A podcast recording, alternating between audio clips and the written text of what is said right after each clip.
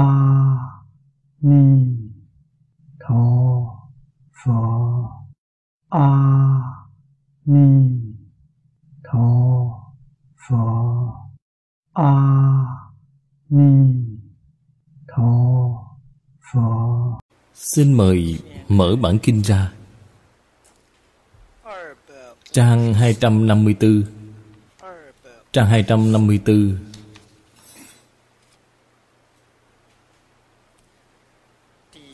Hàng thứ 8 Hàng thứ 8 bắt đầu từ đoạn thứ 10 của chú giải.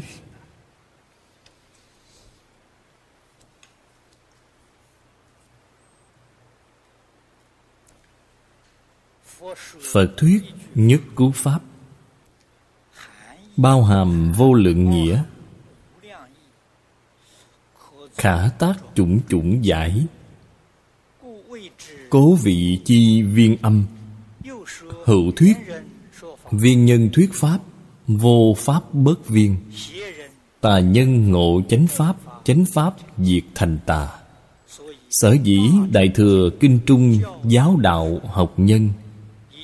Dĩ thân cận thiện tri thức, Vi yếu đồ. Dĩ khai chánh tri Kiến vi căn bản. Chúng ta lấy đoạn này Xem như là Kết luận Của Kinh Văn. Kinh Kim Cang Nói đến Cuối cùng Là Càng ngày càng quan trọng, Càng ngày càng đặc sắc. Nghĩa lý rất sâu. Cũng rất khó thể hội.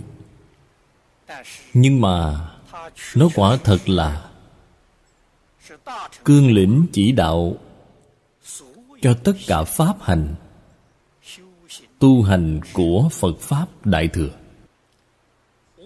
Bất kể tu học tông phái nào, bất luận tu học pháp môn nào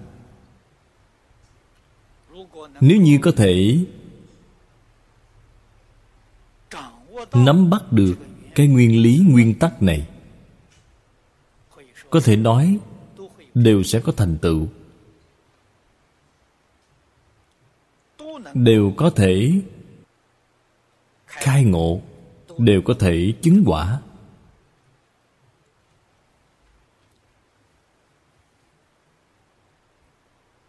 Nghĩa kinh sâu rộng, vô hạn.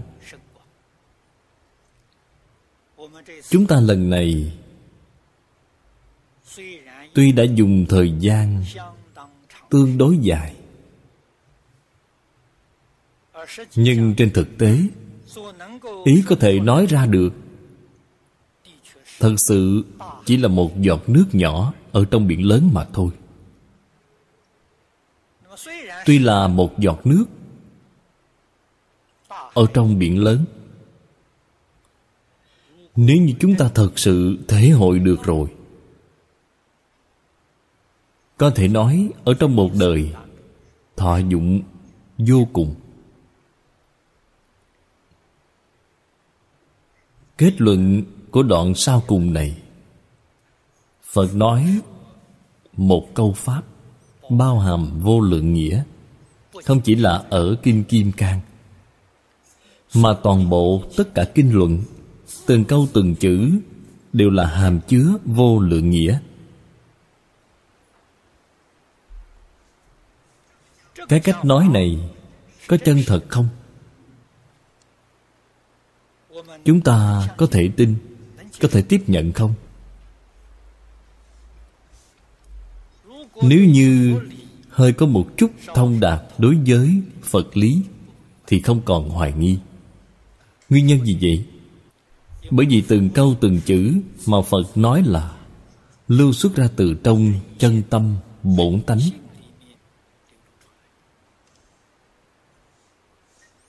Chân tâm bổn tánh là không có bờ mé. Cho nên những gì lưu xuất ra từ đây thì ý nghĩa là không có cùng tận.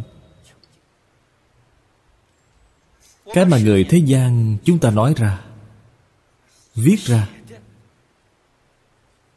cái ý nghĩa đó có cùng tận. Tại vì sao là có cùng tận vậy? Ngôn ngữ văn tự của người thế gian là lưu xuất ra từ trong tâm ý thức. Cái ý thức này chính là phân biệt chấp trước. Cái lưu xuất ra từ trong tư duy tưởng tượng phân biệt chấp trước, nó có giới hạn. Tư duy có giới hạn, ngôn thuyết có giới hạn, phân biệt chấp trước càng có giới hạn hơn. Có giới hạn nên ý nghĩa của nó có cùng tận. Chân tâm bổn tánh không có phân biệt, không có chấp trước. Nó không có giới hạn. Cho nên ngôn ngữ văn tự lưu xuất ra từ trong tâm tánh thì không có giới hạn là không có cùng tận rồi. Tâm tánh. Trong kinh đại thừa nói rất nhiều. Ở trong chú sớ của cổ nhân cũng nói rất nhiều. Giống như lời trong đàn kinh nói, xưa nay không một vật. Tâm tánh xưa nay không một vật ngôn ngữ văn tự lưu xuất ra từ trong tâm tánh, đương nhiên cũng không một vật. Đây là đạo lý nhất định. Đã không một vật, thì tự nhiên sẽ không có ý nghĩa. Giống như trong kinh bát nhã, phật nói, bát nhã vô tri, đây là thật nhưng mà nó khởi tác dụng. Thế là vô sợ bất tri. Bát nhã vô tri là nói căn bản trí. Là tâm tánh. Vô sở bất tri là nói tác dụng của nó. Vô sở bất tri chính là vô lượng nghĩa. Bởi vì nó không có ý cho nên mới biến thành vô lượng nghĩa, là có thể biến thành đủ cách hiểu. Nếu như là có ý thì ý nghĩa đó đã chết rồi, là một ý nghĩa không thể có loại giải thích thứ hai. Đây là chúng ta cần phải đem cái nguyên lý nguyên tắc này làm rõ ra. Cho nên kinh phật không có ý nghĩa. Ở trong lúc ứng dụng thì ý nghĩa sẽ không có cùng tận có thể hiểu theo đủ cách. Loại cách nói này liền gọi nó là viên âm. Viên là viên mãn, không có bảy may thiếu sót.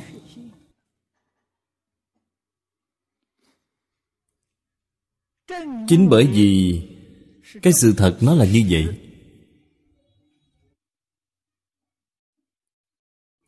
Chúng ta lấy kinh kim cang làm thí dụ.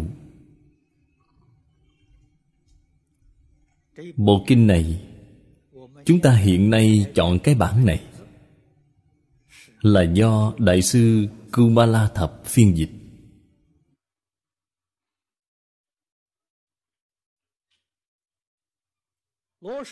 Đại sư la thập đến trung quốc. Cùng cái thời đại đó, cùng thời đại với đại sư huệ diễn, sơ tổ tịnh tông chúng ta là đến trung quốc thời đông tấn. Cái thời đại đó xuất hiện rất nhiều nhân vật. Ở trong cửa phật còn có một vị đại đức. Pháp sư đạo an cũng là người của thời đại đó. Trong lịch sử, đào Quyên minh là người rất nổi tiếng. Mọi người đều biết, tạ linh giận cũng là người cùng thời đại này. Cách hiện tại của chúng ta đại khái khoảng chừng 1.700 năm. Ở trong thời gian rất dài như vậy, Người làm chú giải cho Kinh Kim Cang Rất nhiều, Có đến mấy trăm nhà. Chúng ta Thông thường nghe nói 500 nhà chú giải Kinh Kim Cang. Trên thực tế là còn hơn cái con số này. Mỗi người chú đều khác nhau. Nếu như chú giải của tôi giống của người khác, Thì cái này không có giá trị lưu thông. Cũng không có ý nghĩa gì.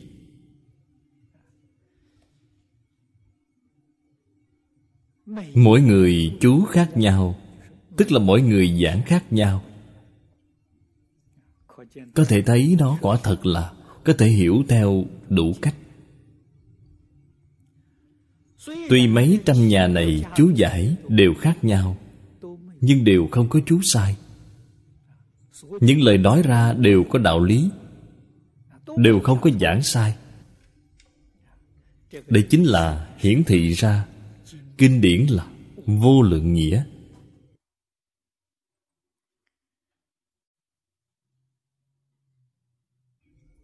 Sự khó khăn của việc tu học Phật Pháp cũng ở chỗ này. Vô lượng nghĩa, chúng ta nên lấy cái nghĩa nào đây? Đây là đối với người sơ học mà nói.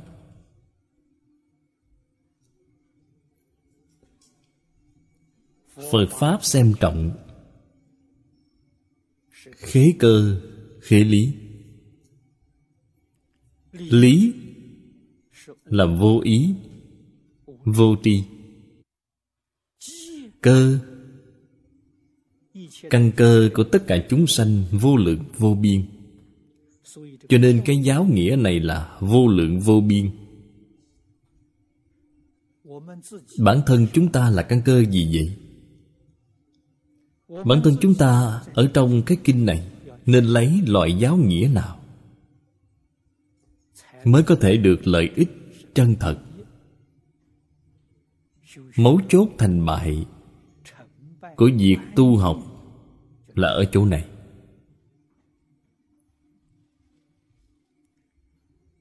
Tự mình nhất định phải biết căn tánh của mình.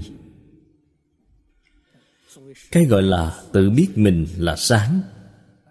Đây là điểm rất quan trọng con người quý ở chỗ tự biết mình. Ta là căn tánh như thế nào? Trình độ ra làm sao? Hiện nay, cách thức sống của ta, hoàn cảnh sống của ta, đều cần phải suy nghĩ ở trong đó. Lựa chọn kinh điển, lựa chọn pháp môn lựa chọn chú giải. Nhất định phải tương ưng với trình độ, thói quen đời sống, căn tánh của mình. Như vậy khi học, sẽ rất tự tại, sẽ rất vui vẻ, mới có thể được thọ dụng. Chúng ta từ trong đủ dạng, chú giải khác nhau của đại đức xưa nếu như quan sát thật kỹ, là có thể nhìn thấy đủ dạng căn tánh khác nhau của chúng sanh. Nếu không thì đâu có nhiều chú giải như vậy, đâu có nhiều cách giảng như vậy chứ.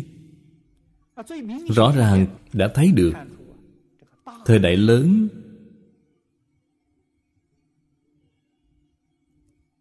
trong đó sự biến đổi rõ rệt.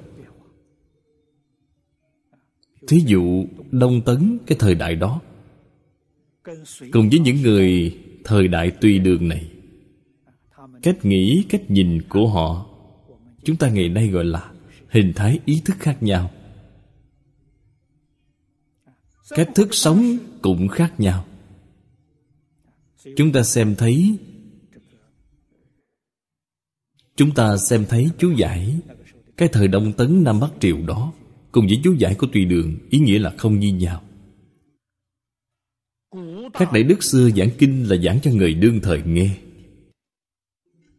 Là dạy cho người đương thời nên tu học như thế nào, làm thế nào đạt được lợi ích chân thật của phật pháp.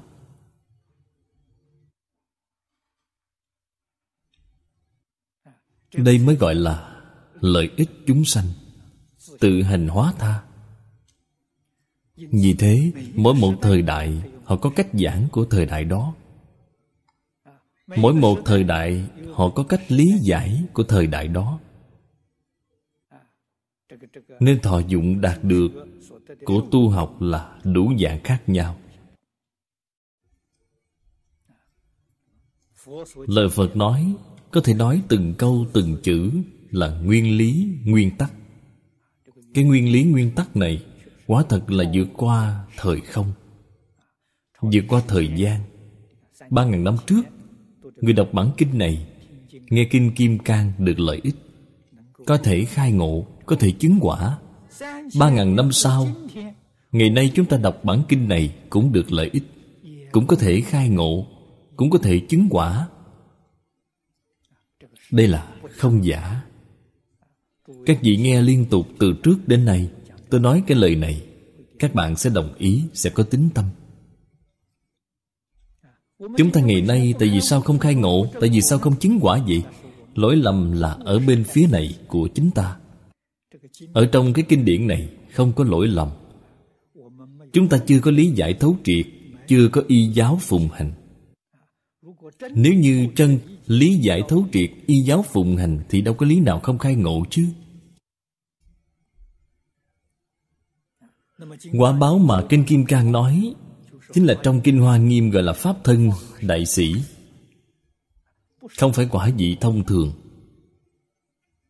Lìa tứ tướng lìa tứ kiến chính là pháp thân bồ tát. Ở trong tông môn nói minh tâm kiến tánh chính là cái cấp bậc này. Đây gọi là viên âm, là âm thanh viên mãn viên nhân thuyết pháp, vô pháp bất viên. Cái này ở trong cửa phật. Có thể nói, rất nhiều đồng tu đều nghe nói qua. Đều nghe thấy cái cách nói này. Bồ tát, căn tánh, viên giáo.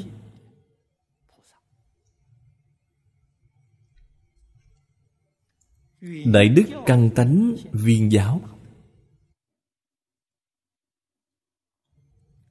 Chúng ta gọi họ là viên nhân. Người căn tánh viên giáo.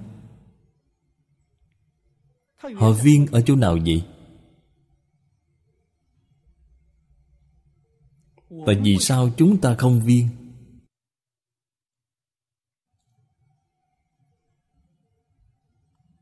Cái vấn đề này,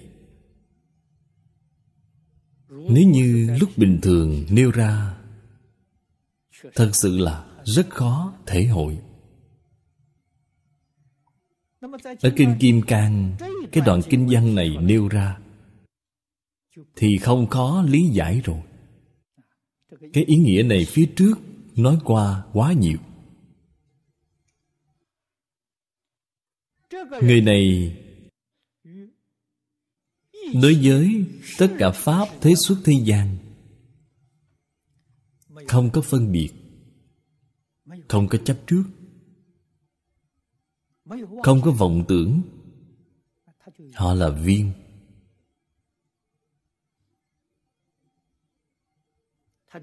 Kiến giải, tri kiến của họ là viên. Không những kiến giải, tri kiến viên rồi mà thói quen đời sống của họ cũng viên. Không có gì là không viên mãn. Đây gọi là viên nhân. Tại vì sao chúng ta không viên vậy? Chúng ta có phân biệt, có chấp trước, có vọng tưởng, cho nên là không viên. Lìa khỏi tất cả vọng tưởng phân biệt chấp trước liền viên ngay.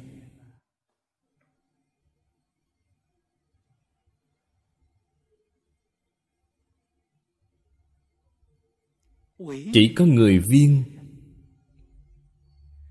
đối với những nghĩa kinh đại thừa thậm thâm này, họ mới có thể thông đạt sáng tỏ. Bởi vì phật là viên âm thuyết pháp họ có thể thông đạt sáng tỏ. Nếu như vẫn còn xen tạp vọng tưởng, phân biệt chấp trước, thì nghĩa chân thật ở trong loại kinh luận viên giáo này, họ sẽ không có cách gì mà thể hội được.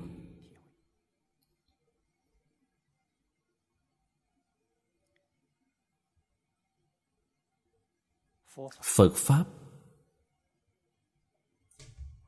Không chỉ nói là hoàng dương, giảng kinh thuyết pháp, ngay cả đến tu hành,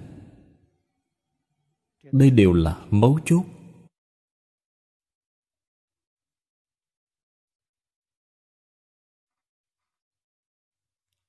Vì thế, phật bồ tát chỉ dạy chúng ta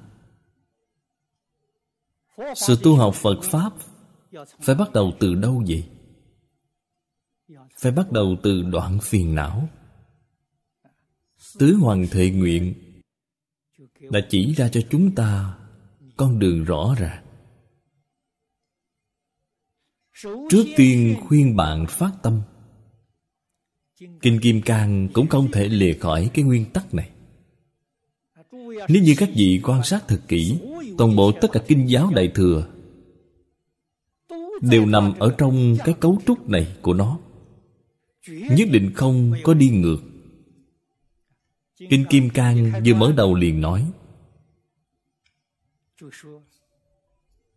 người thiện nam, người thiện nữ, phát tâm a nậu đo la tam miệu tam bồ đề. Điều đầu tiên là dạy bạn phát tâm. Đây là tâm gì vậy? Chúng sanh vô biên thệ nguyện độ.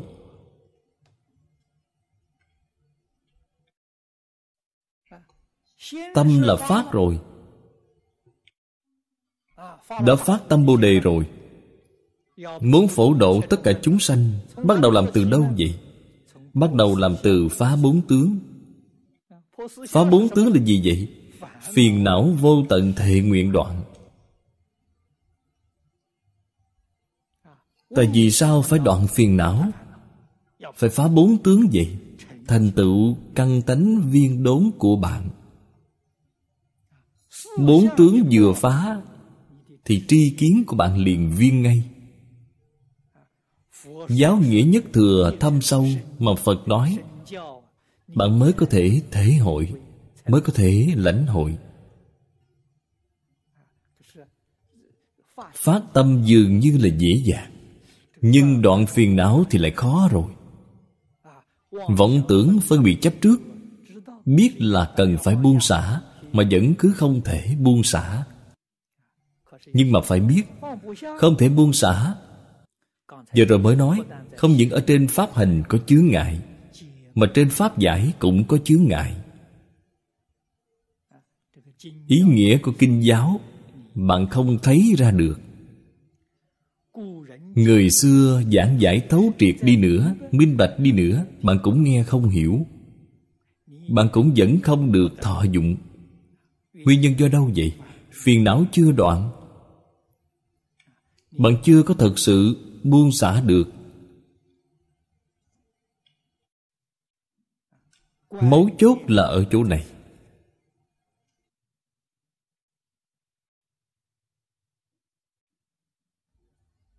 Bốn tướng, bốn kiến phá rồi.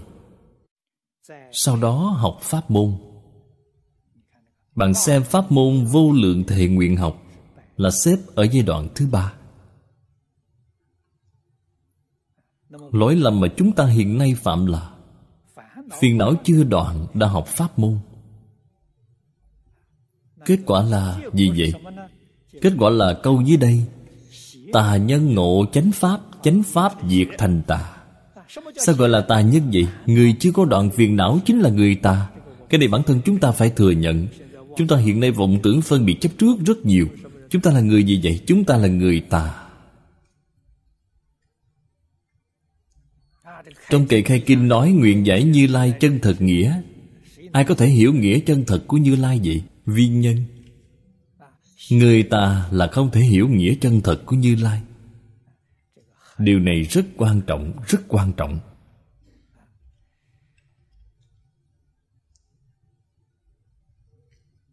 Kinh kim cang. Chúng ta lần này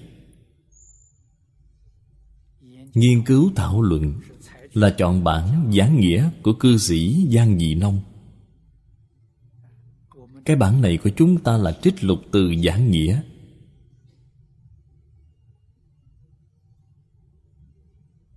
Là không có hoàn toàn dựa theo giảng nghĩa để giảng hoàn toàn dựa vào giảng nghĩa để giảng thì thời gian quá dài. Chúng tôi trước đây đã từng ở đài bắc. Đây là rất nhiều năm về trước rồi. Chọn bản giảng nghĩa của cư sĩ giang dị nông giảng qua một lần rồi.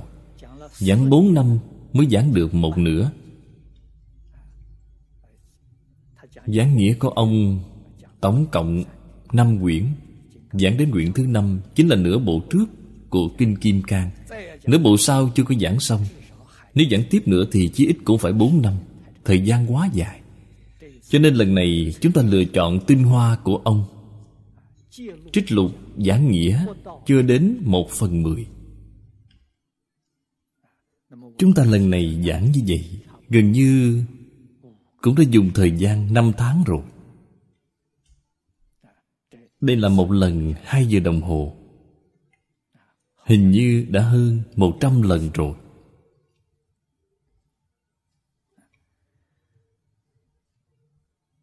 Kinh không thể không giảng kỹ. Không giảng kinh, chúng ta rất khó thể hội. Giảng kỹ mới có thể được thọ dụng. Nhưng mà nhất định phải biết, đoạn phiền não quan trọng. Công phu chân thật là ở chỗ này. Phần trước, đặc biệt là trung tâm mà mấy lần gần đây nhất nói. Không ngoài nhìn thấu, buông xả.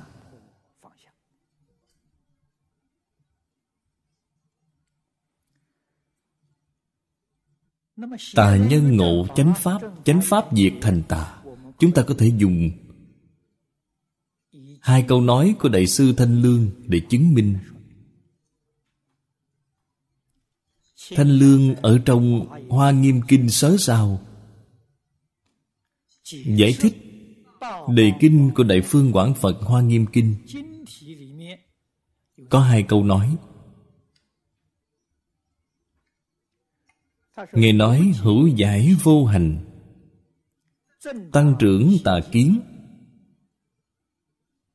Hành là gì vậy? Hành là đoạn phiền não. Phiền não chưa có đoạn đã học pháp môn. Cái kết quả đó là tăng trưởng tà kiến. Thế thì chẳng phải chánh pháp cũng thành tà sao?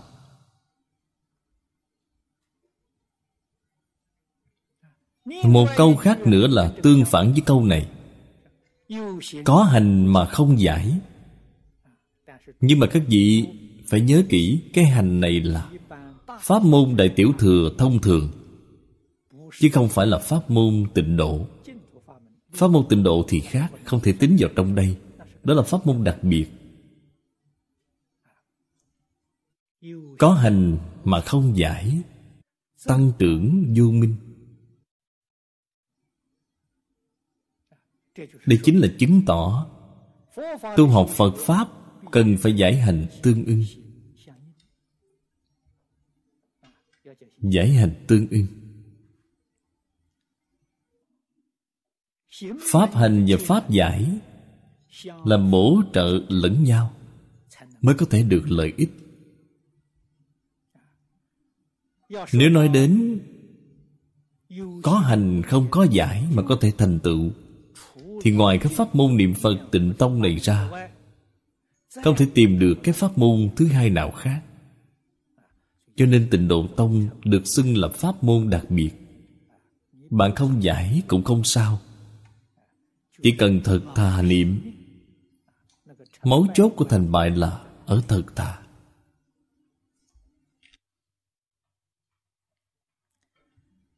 sở dĩ đại thừa kinh trung giáo đạo học nhân Dĩ thân cận thiện tri thức vi yếu đồ. Yếu đồ dùng cách nói hiện nay để nói là điều kiện quan trọng nhất. Nhất định phải gần gũi thiện tri thức.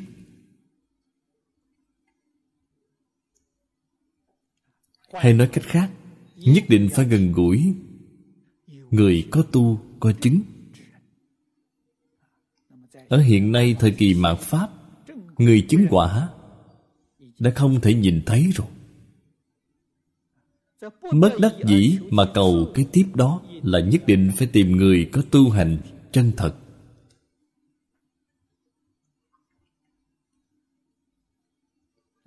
Tu học theo họ.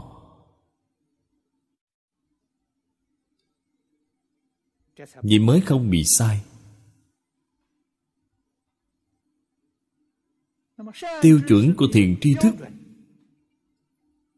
Cái câu sau cùng này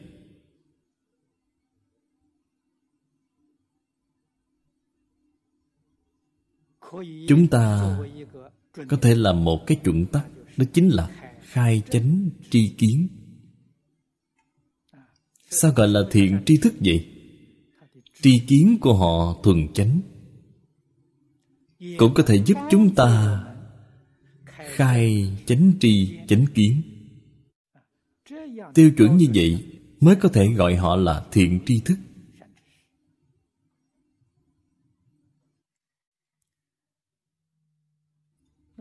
Chánh tri kiến, tiêu chuẩn của chánh. Nhất định phải tương ưng với kinh điển. Kinh điển là cái căn cứ quan trọng nhất. Nếu như những gì mà họ nói, họ dạy, trái ngược lại với phương pháp lý luận ở trong kinh điển thì chúng ta không nên tiếp nhận. Là không nên học theo họ. Đây là thứ nhất.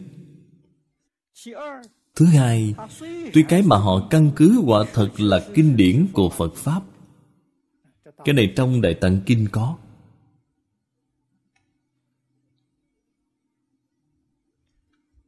Cách giải thích của họ. Có sai lệch với nghĩa kinh. Không tương ưng, chúng ta cũng không nên học theo họ. Đó chính là phần trước nói, Tài nhân ngộ chánh pháp Chánh pháp diệt thành tà. Đây là không phải thiện tri thức. Thứ ba, Cái mà họ căn cứ là chánh pháp. Là kinh điển của Phật.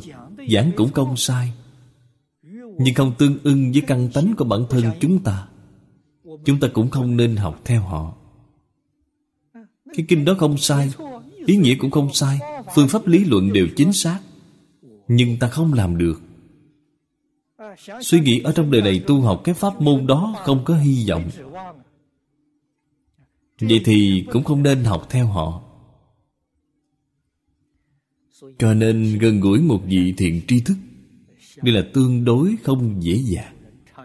Người xưa thường nói cái sự việc này có thể gặp Chứ không thể mong cầu. Nhưng mà, Phật, Tổ sư Đại Đức Đều là chỉ dạy chúng ta như vậy.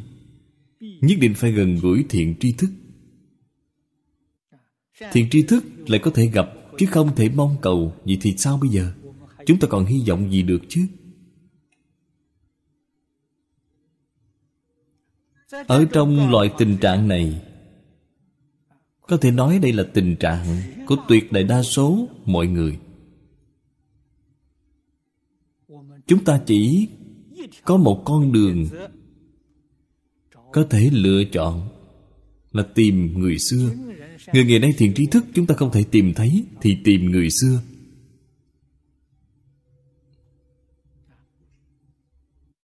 Tìm người xưa làm thiện tri thức, làm người thầy hướng dẫn. Điển hình quá khứ thì rất nhiều. Ở trung quốc của chúng ta, người đầu tiên lấy người xưa làm thiện tri thức là mạnh tử. Đây là người của nho gia. Mạnh tử tìm ai làm thầy vậy? Tìm khổng lão phu tử. Nhưng mà khổng lão phu tử thì lúc đó qua đời rồi không còn sống nữa. Trước tác của phu tử, còn lưu truyền ở thế gian. Ông chỉ chuyên môn đọc sách của khổng lão phu tử. Đọc không hiểu, có nghi vấn, thì thịnh giáo học trò của khổng tử. Thịnh giáo đệ tử của ngài. Chuyên học khổng tử ông học thành rồi. Thành tựu còn cao hơn cái đệ tử của khổng lão phu tử. Chúng ta hỏi vì sao ông có thành tựu vậy? tại vì sao học trò cho đích thân phu tử hướng dẫn mà không bằng mệnh tử? Cái đạo lý này rất đơn giản. Mạnh phu tử làm thật, khổng tử dạy ông làm thế nào thì ông thật làm. Học trò của khổng lão phu tử tuy trải qua đích thân ngày hướng dẫn nhưng họ không làm. Họ không chịu chăm chỉ học tập. Vậy thì không bằng mạnh tử.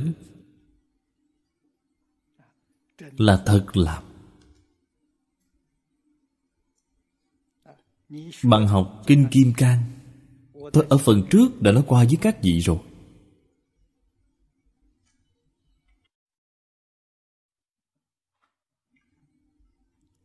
Không những chúng ta cần đuổi kịp người xưa, chúng ta cần phải vượt qua đại đức xưa. Bạn phải có cái chí khí này. Làm thế nào mới có thể vượt qua vậy? Thật làm thật làm sẽ vượt qua.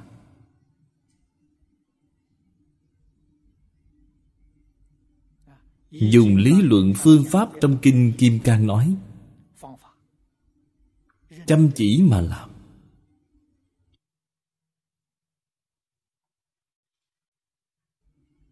Đây gọi là tu hành chứng quả. Tu hành chứng quả là ngay trong một đời này viên mãn. Tu hành chứng quả là ngay trong đời sống thường ngày của bản thân chúng ta. Những gì trong kinh kim cang nói không có gì khác, chính là đời sống thường ngày những gì mà thích ca mâu ni phật vừa mở đầu biểu diễn đắp y mang bát vào đại thành xá vệ khất thực, đây là đời sống thường ngày. Nội dung mà toàn bộ kinh kim cang nói chính là đời sống trên quả địa như lai. Nếu như bạn học được rồi, bạn liền thành phật ngay. Đời sống của bạn sống là đời sống gì vậy? Đời sống của thích ca mâu ni phật. Đời sống của tất cả chư phật như lai. Đây gọi là chứng quả.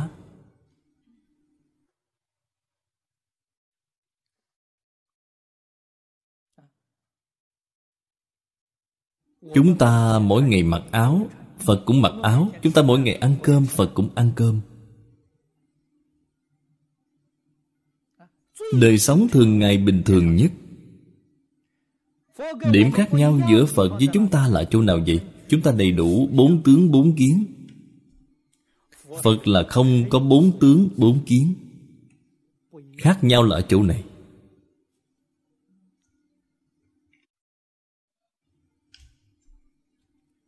Lìa khỏi bốn tướng bốn kiến, thì chân tướng của vũ trụ nhân sanh phơi bày.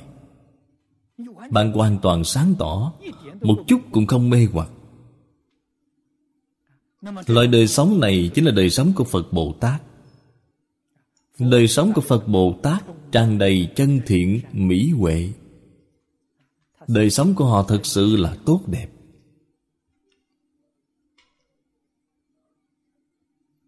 Là không có khác gì với cực lạc mà thế giới tây phương cực lạc đã nói. Cho nên đời sống của phật bồ tát sống là cực lạc.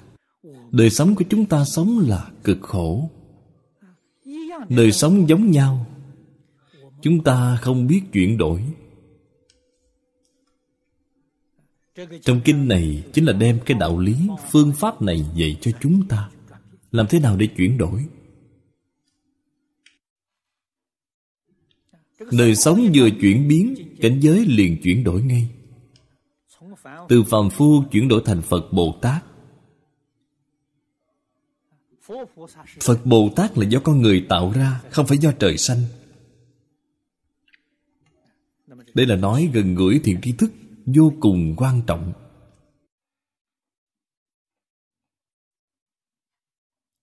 Ở trong cửa phật chúng ta, người lấy cổ đức làm thầy thành tựu. Rõ rệt nhất là ngẫu ích đại sư. Đây là tổ sư của tịnh độ tông chúng ta. Chúng ta đều rất hiểu rõ di đà yếu giải chính là do ngài viết. Ngẫu ích đại sư học phật cũng là không tìm được thiền tri thức. Cuối cùng, ngài tìm đại sư liên trì đại sư liên trì vào lúc đó đã giảng sanh rồi nhưng mà trước tác của đại sư còn lưu lại. Hiện nay đại sư liên trì toàn tập, chúng ta cũng rất dễ dàng tìm thấy. Chuyên đọc sách của đại sư liên trì dựa theo sự chỉ dạy của đại sư mà làm. Thật làm làm nghiêm túc. Cho nên ngài thành công rồi. Ngài có thể trở thành tổ sư đời thứ nhất của tịnh tâm, có thành tựu thù thắng như vậy. Là do gần gũi một vị thầy. Điểm này là vô cùng vô cùng quan trọng.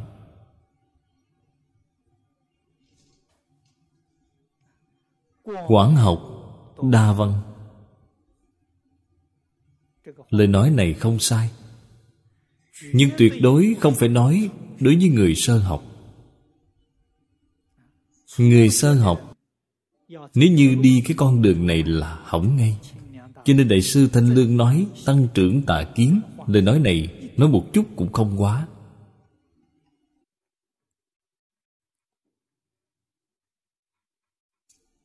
Người sơ học chưa có định công chưa có trí huệ, chưa có năng lực biện biệt tà chánh, thị phi. Nghe một người thuyết pháp, họ đi theo một đường. Nghe hai người thuyết pháp, họ liền loạn ngay. Họ sẽ có hai cách nghĩ. Nghe ba người thuyết pháp, họ sẽ có ba cách nghĩ nghe nhiều nữa, thì trong cái đầu óc của họ sẽ rối tung. Rối như tương. Thế thì hết cứu rồi. Đây là điểm chúng ta không thể không biết. Ngày nay cái thế giới này đạo tràng nhiều. Người tu học nhiều. Tại vì sao một người thành tựu cũng không nhìn thấy vậy? Sai là sai ở chỗ này cho nên đạo tràng hiện nay khác với đạo tràng thời xưa của trung quốc. Nếu như các vị khảo sát thật kỹ xem, đạo tràng ngày xưa của trung quốc, nó có đạo phong phong cách học tập. Một cái đạo tràng, bất kể người tu học, bao nhiêu, nhiều cũng tốt, ít cũng tốt, quyết định là một pháp môn quyết định là căn cứ một cái lý luận. Cho nên nó có tông phái.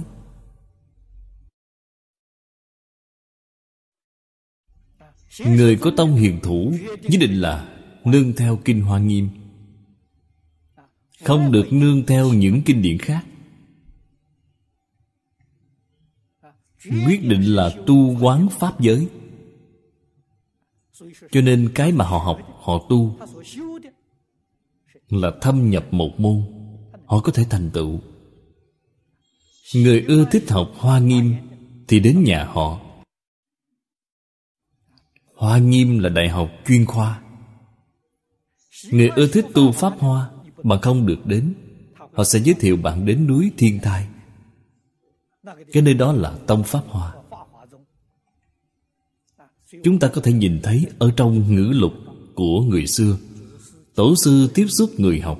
Sau khi nói chuyện xong, Liền chỉ bảo họ, Duyên của anh không phải ở chỗ tôi. Anh hãy đi đến nơi đó, Giới thiệu cho họ đi. Họ đi quả nhiên là Năm ba năm thì thành tựu. Cái này chúng ta ở trong ngữ lục thấy rất nhiều. Nguyên nhân do đâu? Sự hứng thú của bạn. Sự yêu thích của bạn Không tương ưng với môn này của tôi. Tôi biết những vị Pháp sư nào tu học cái pháp môn này, Giới thiệu cho bạn qua đó. Cho nên, Có thành tựu. Ngày nay chúng ta không thể thành tựu, Chính là ở trong đạo tràng, Đều là món thập cẩm. Thức ăn dọn ra là một mâm đầy, Mà cái gì cũng không phải. Họ làm sao có thể thành tựu chứ? Chúng ta bị thiệt thòi là ở chỗ này. Gần đây Chúng tôi nhìn thấy ở Đài Loan, Chỉ có liên xã Đài Trung. Lý Lão Sư chủ trì đạo tràng này, Pháp môn tịnh độ thâm nhập một môn. Toàn thế giới cao tăng đại đức Bất kỳ nơi nào Đến Đài Trung. Lý Lão Sư chiêu đãi mời họ ăn cơm, Tuyệt đối không mời họ giảng khai thị. Giảng kinh thì đương nhiên Càng không cần phải bàn rồi. Vì sao vậy? Sự pháp môn mà bạn học khác nhau. Khi bạn giảng ở nơi đây, Khiến cho tính tâm của thính chúng của tôi ở đây Học mấy chục năm tịnh tông Bị phá hoại rồi. Thế thì nguy to. Bảo vệ đại chúng chúng ta. Thầy có trách nhiệm. Cho nên có thể gặp gỡ đại chúng, Mọi người đảnh lễ với bạn, Cúng dường đến bạn, Tuyệt đối không mời bạn giảng khai thị. Chúng tôi gần đây Nhiều nơi như vậy, Chỉ nhìn thấy được một cái đạo tràng như thế này. Yêu thương thính chúng, Bảo vệ tín đồ. Đây là thiện tri thức chân thật. Nếu như nghe nói bạn là Đại Đức Tịnh Tông, Bạn cả đời tự mình niệm Phật, Hoàng Dương Tịnh Tông, Thì Lý Lão Sư sẽ mời bạn giảng khai thị. Vì sao vậy? Đến để chứng minh cho các đồng tu Thấy cái con đường này không sai.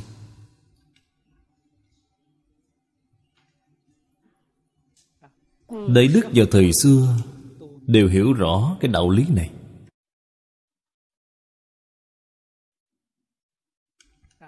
Đều biết được tầm quan trọng của dạy học. Giếng thâm trong phép lịch sự. Phải biết, tự hạ mình tán thán người khác. Cái này chúng ta ở trong 53 tham của Kinh Hoa Nghiêm nhìn thấy. Đây là phép lịch sự giao tiếp trong cửa Phật. Tôi trước đây giảng kinh tại Hồng Kông. Pháp Sư Thánh Nhất của Đại Dữ Sơn. Đến nghe qua mấy lần. Đây là một vị thiền tri thức. Tôi năm đó là giảng Kinh Lăng Nghiêm. Giáo nghĩa của Kinh Lăng Nghiêm. Thiền Tông tìm hiểu rất nhiều. Pháp Sư Thánh Nhất là người tham thiền. Cái đạo tràng đó của sư là đạo tràng thiền tông chân tu. Đạo tràng thiền tông thông thường nhìn thấy bản hiệu tự biếu là thiền tự, nhưng bên trong đó không có người tham thiền. Bên trong đó có sư. Mỗi ngày có hơn 40 người đang ngồi thiền ở trong thiền đường. Vô cùng hiếm có. Là một vị pháp sư giỏi đạo tràng tốt chân thật. Khi ngài nghe tôi giảng lăng nghiêm, nghe qua mấy lần, khuyên bảo tín đồ của ngài, đương nhiên đều là những tín đồ tại gia ở hồng kông, khuyên bảo họ nghe tôi giảng kinh. Tôi giảng kinh đã nhiều năm như vậy, pháp sư khuyên tín đồ của ngài đến nghe tôi giảng kinh, chỉ có một người như vậy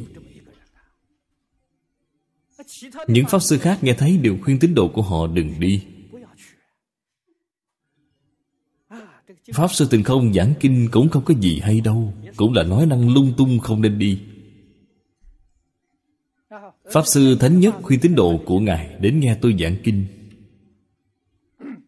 Tín đồ của Ngài đến nói với tôi, Là do sư phụ họ giới thiệu đến nghe tôi giảng kinh. Rất hiếm có.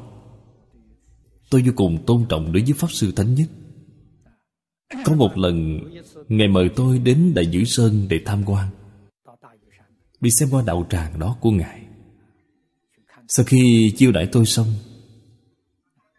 Mời tôi vào trong thiền đường giảng cai thị.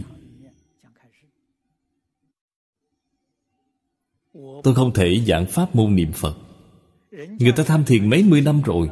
Tôi nói tham thiền có khuyết điểm gì? Niệm Phật thì hay Thế thì chẳng phải đã là phá hoại hết của người ta rồi sao? Tôi vào trong thiền đường. Tôi chọn một đoạn ở trong lục tổ đàn kinh. Giảng khai thị với họ. Tán thán Pháp Sư Thánh Nhất. Tán thán đạo tràng. Tán thán đồng tu của họ. Tán thán pháp môn của họ. Vậy là đúng rồi. Cần phải đem những gì mà mình đã tu, đã học Thấy đều xếp qua một bên. Thành tựu đạo tràng của họ. Làm chứng minh cho thầy của họ. Các bạn đi con đường này là tốt.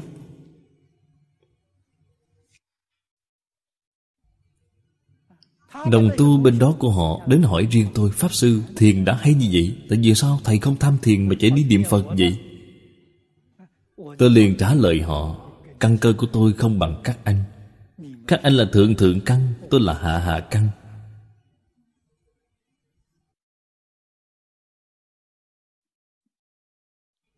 Đây là phép lịch sử của Trung Quốc chúng ta. Từ xưa đến nay, Giữa Pháp Sư, với Pháp Sư, Đạo tràng với đạo tràng. Cái này phải biết, Cái gọi là Thà làm động nước ngàn sông, Chứ không làm động tâm người tu đạo. Người ta đã tu hành nhiều năm như vậy, Đáng được tán thán. Pháp môn bình đẳng không có cao thấp, Chỉ cần thâm nhập một môn Đều có thành tựu. Vậy thì phải biết phép lịch sự này. Tôi ở Singapore. Pháp sư diễn bồi rất quen biết tôi. Có một lần cũng là mời tôi đến đậu tràng của Ngài. Yêu cầu tôi giảng khai thị cho tín đồ của Ngài.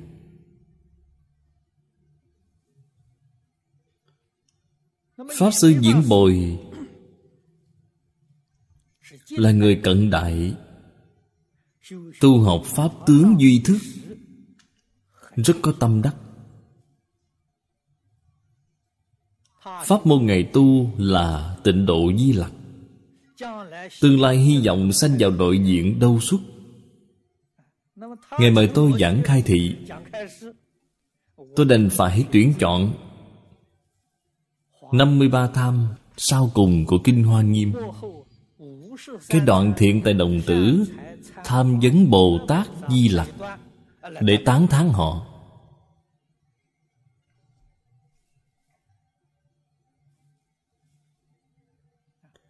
Khích lệ tín đồ của đạo tràng họ. Phải tuân thủ lời hướng dẫn của pháp sư diễn bồi. Thâm nhập một môn vậy mới có thể thành tựu. Tôi quyết định không thể tán thán tịnh độ di đà hay. Thế thì ra cái gì nữa? Đó là quá đổi sai lầm rồi. Đây là phép lịch sự trong nhà phật. Trước đây lý lão sư truyền dạy cho tôi chỉ dạy cho tôi. Đến cái đạo tràng nào, người ta là tu pháp môn gì, thì nhất định phải tán thán. Nhất định phải thành tựu. Khiến cho tín đồ đồng tu này của họ vô cùng có niềm tin với sư phụ của mình. Người khác cũng tán thán sư phụ của chúng ta, cũng tán thán pháp môn mà chúng ta tu học. Làm tăng trưởng tính tâm của họ làm tăng trưởng nguyện tâm của họ. Vậy là không làm trái với phật pháp. Nhất định là không được phép tự mình tán thán mình, đi chê bai người khác. Thế là sai lầm rồi. Cái đó gọi là gì? Đó chính là phá hòa hợp tâm. Phá hoại phật pháp. Đây là sai lầm cho nên, đạo tràng vào thời xưa, mỗi một đạo tràng đều có phong cách học tập. Đạo phong của họ, phong cách học tập đạo phong của cái đạo tràng này cùng với đạo tràng kia quyết định khác nhau. Thí dụ, hai cái đều là đạo tràng niệm phật,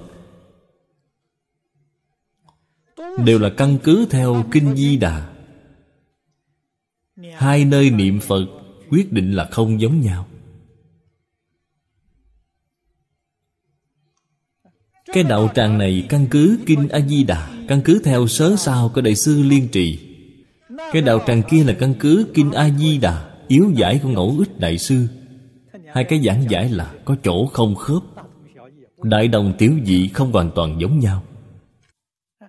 Hai cái đạo tràng niệm phật có thể cũng không giống nhau. Ở nơi này tốc độ niệm phật có thể tương đối chậm một chút, nơi kia có thể niệm nhanh một chút. Khác nhau. Hai bên không thể hợp chung lại được. Hợp chung lại người niệm quen, người niệm chậm, bỗng nhiên niệm nhanh. Họ sẽ không quen, họ sanh phiền não rồi. Người niệm nhanh, bằng bảo họ thấp một chút, kéo chậm lại họ cũng không quen. Mỗi một đạo tràng, phong cách học tập và đạo phong khác nhau. Đó gọi là đạo tràng. Nhưng mà hiện nay, chúng ta không thể tìm thấy rồi, nên phải mỗi người học theo mỗi cách cho nên nếu muốn thành tựu, thì thâm nhập một môn. Ngoài thâm nhập một môn ra, không có phương pháp thứ hai nào khác. Cho nên tám dạng bốn ngàn pháp môn môn nào cũng đều cùng một cái nguyên lý, cùng một cái nguyên tắc, chính là thâm nhập một môn. Cái này chính là chánh tri, chánh kiến. Lời trong kinh kim cang nói hay vô cùng một không phải một cố định. Nhiều không phải nhiều cố định. Chánh không phải chánh cố định, tà cũng không phải tà cố định. Không có pháp cố định để nói. Nhưng mà quyết định phải khế cơ khế lý thì sẽ có thành tựu. Cho nên pháp môn vô lượng vô biên chúng ta xem tiếp đoạn kinh văn này dưới đây. Ước ngã kiến minh ly diệt ly. Cái nghĩa kinh này càng ngày càng sâu rồi. Tu bồ đề nhược nhân ngôn phật thuyết ngã kiến nhân kiến chúng sanh kiến thọ giả kiến tu bồ đề ư ý dân hà thị nhân giải ngã sở thuyết nghĩa phủ. Thế tôn thị nhân bất giải như lai sở thuyết nghĩa. Văn tự trong kinh kim cang. Xem ra, đều không khó. Không có chữ lạ gì đều biết hết. Nhưng mà ý nghĩa của nó không dễ hiểu. Khắp nơi chúng ta nhìn thấy cái kinh văn này. Phật cùng với tôn giả tu bồ đề, một bên hỏi, một bên đáp. Không hiểu hai người họ nói là ý nghĩa gì, không biết nói gì. Ý nghĩa thật sự là rất sâu.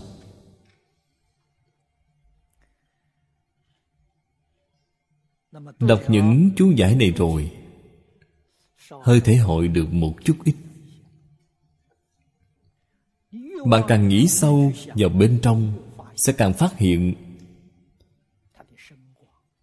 sự sâu rộng của nó không thể nghĩ bạc chúng ta xem chú giải.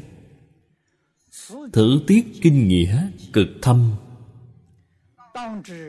Đương tri khai kinh dĩ lai. Lũ ngôn ngã nhân tứ tướng bất khả hữu khủng phàm phu nhân phật như thị, phản phục thân thuyết. Toại chấp vi ngã kiến đẳng, Chân thật thị hữu. Thử kiến hoành ngạnh ư tâm, Chánh thị ngã kiến, Khởi phi phản gia kỳ phộc gia.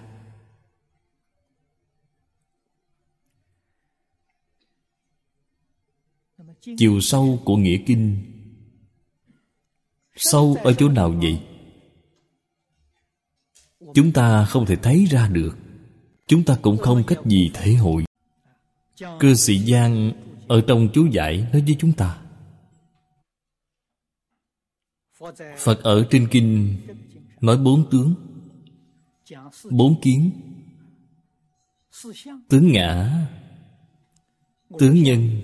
Tướng chúng sanh Tướng thọ giả. Ngã kiến, nhân kiến, chúng sanh kiến, thọ giả kiến.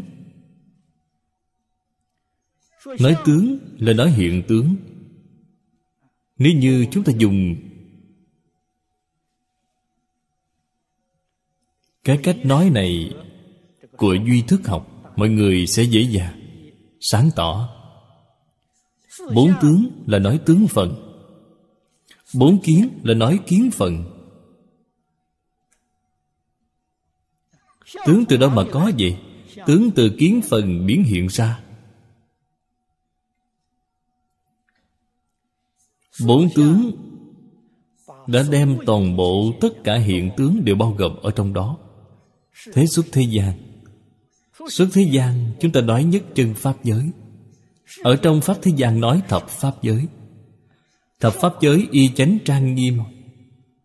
Và nhất chân Pháp giới Đều không thể lìa khỏi bốn tướng. Có thể thấy phạm vi của bốn tướng vô cùng Vô cùng sâu rộng. Đây là điều chúng ta cần phải làm rõ ràng. Tướng là huyễn tướng. Quyết định không phải sự thật. Kinh Kim Cang phân trước đã nói quá nhiều quá nhiều rồi.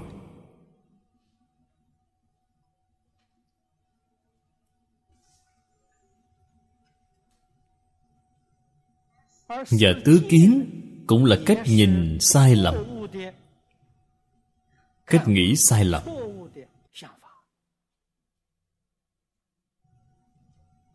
Không phải chánh tri, chánh kiến.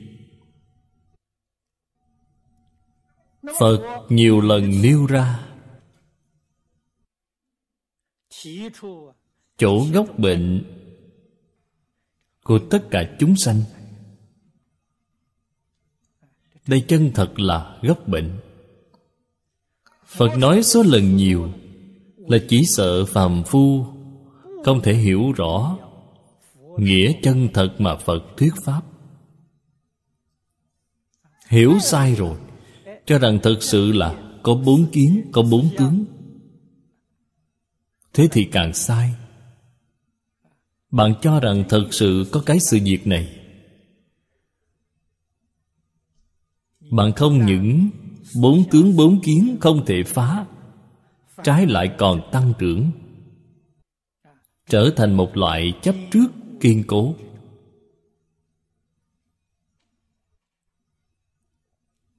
Học phật như vậy, trái lại bị phật pháp hại rồi.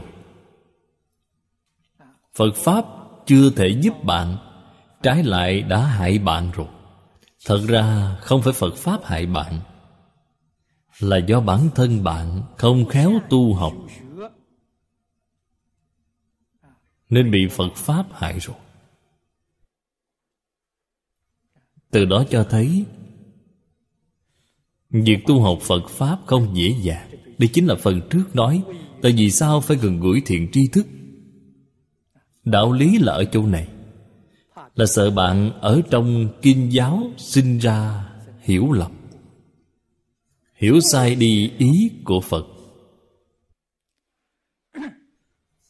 Bốn tướng bốn kiến, Phật nói nhiều đi nữa, Nhưng mà phải biết, Đó chỉ là huyễn tướng mà thôi. Nhất định không phải sự thật.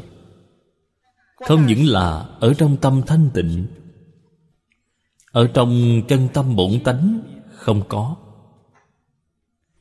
Cho dù là cảnh giới hiện tiền, cũng không có.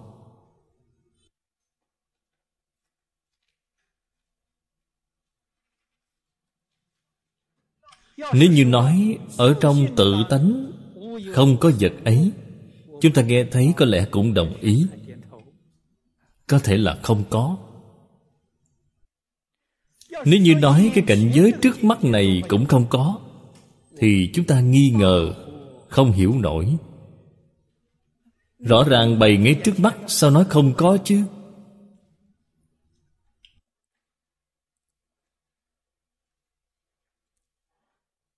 Kinh văn phần trước đã nói.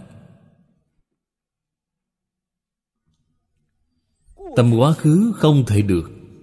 Tâm hiện tại không thể được. Tâm vị lai không thể được. Nói ba tâm không thể được. Chính là nói bốn kiến không thể được.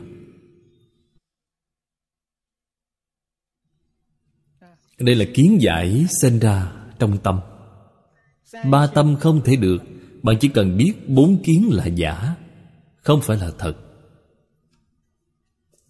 Căn bản là không tồn tại. Nhưng bạn cho rằng nó tồn tại. Tứ kiến là năng sanh. Tứ tướng là sở sanh. Về những hiện tướng này nói thế nào vậy? Phần trước chúng ta vừa mới học qua chưa bao lâu. Chư pháp không tướng. Những pháp tướng này, thập pháp giới y chánh trang nghiêm.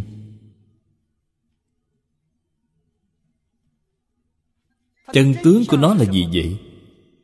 Chân tướng là tướng tương tục nghiệp quả sát na.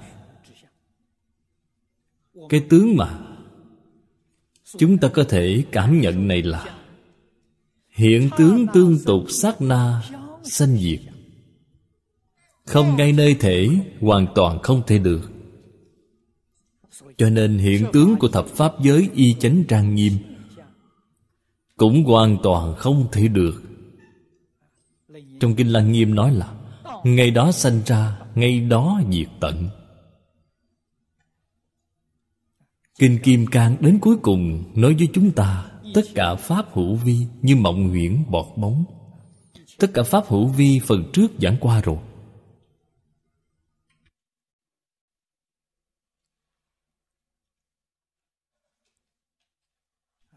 Trang 240 giảng nghĩa. Trang 240 trong bản này của chúng ta.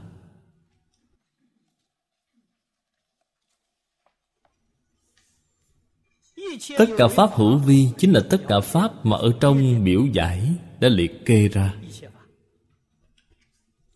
Những Pháp nào là hữu vi vậy? Tông Pháp tướng đem tất cả Pháp chia thành năm loại lớn.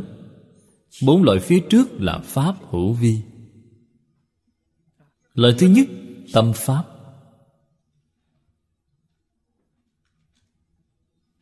Chúng ta nói tám thức đây là Pháp hữu vi. Tâm sở hữu Pháp. Sắc Pháp bất tương ưng hành Pháp. Tổng cộng có 94 loại.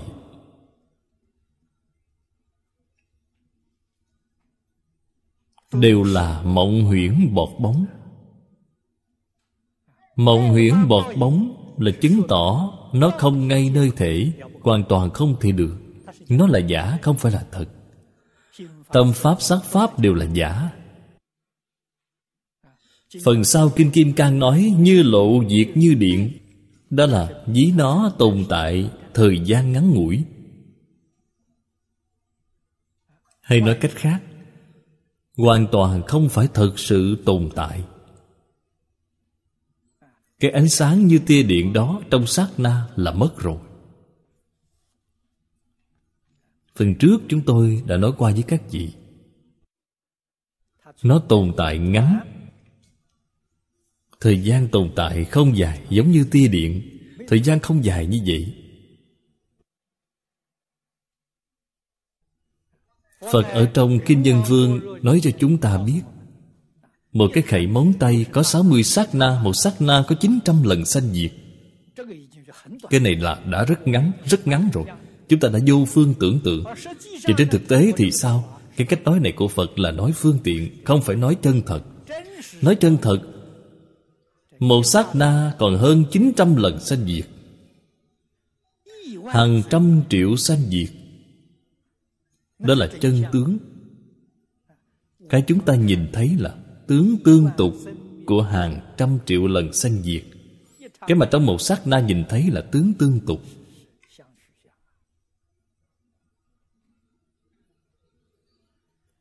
Cho nên tứ kiến và tứ tướng Đều không tồn tại.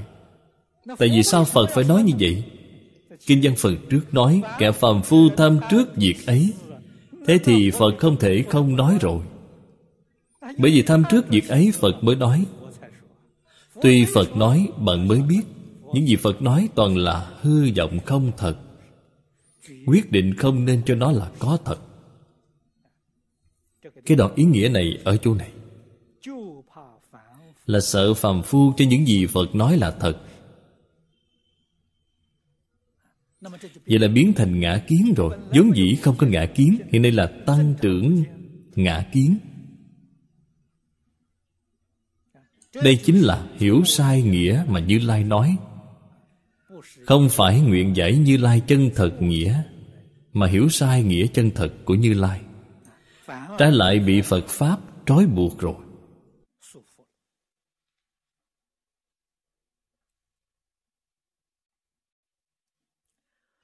Thử kinh ư nhất thiết pháp, Lũ thuyết tức phi thị danh. Tức phi thị danh, Trong Kinh Kim Cang chúng ta nhìn thấy quá nhiều Quá nhiều rồi. Dĩ minh tướng hữu tánh không chi nghĩa. Cái tướng có này Là huyễn có, Không phải thật có. Cái này nhất định phải làm rõ ràng. Ý tại lệnh nhân quán chiếu bổn không? Đốn đắc giải thoát. Lợi căn giả, Tự năng Văn nhất tri thập. Ngộ tri ngạ kiến đẳng diệt. Phục tướng hữu tánh không?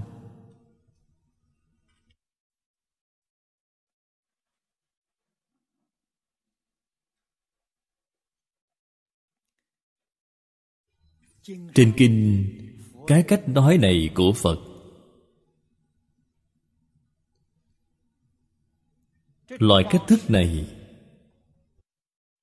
như bình thường chúng ta nói, đây là trên kinh nói phương tiện thiện xảo. Ngôn ngữ của phật phương tiện thiện xảo. Nói thật ra, loại cách nói này của phật chính là cách thức thuyết pháp viên âm. Ở trong một câu nói của ngài, tánh tướng lý sự nhân quả đều bao gồm viên mãn ở trong đó.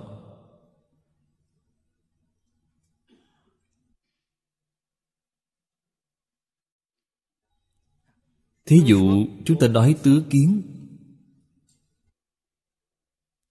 Ngã kiến đó, tức chẳng phải ngã kiến ấy gọi là ngã kiến. Cái cách nói này chính là thiền xảo. Cái cách nói này chính là viên mãn.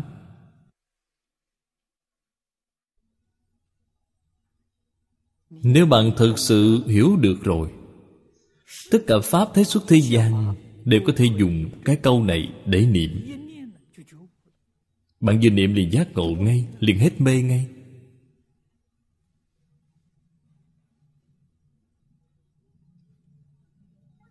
Tại vì sao hết mê vậy? Cái câu này vừa niệm liền biết. Tướng có là giả có, Tánh không là chân không. Giả có cũng gọi là diệu hữu. Diệu hữu với chân không là một không phải hai. Đây chính là chân tướng sự thật của vũ trụ nhân sanh. Sáng tỏ cái chân tướng sự thật này, liền gọi là khai ngộ.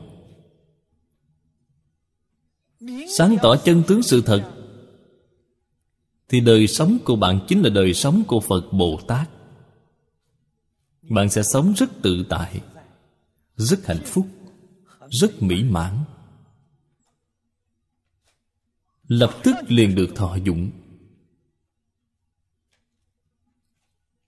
Nếu dùng cách nói phổ thông của chúng ta để nói, đời sống của bạn tràn đầy chân thiện, mỹ huệ, trí huệ. Bất kể đời sống hiện nay của bạn là giàu có hoặc giả là thanh bần đều là chân thiện, mỹ huệ.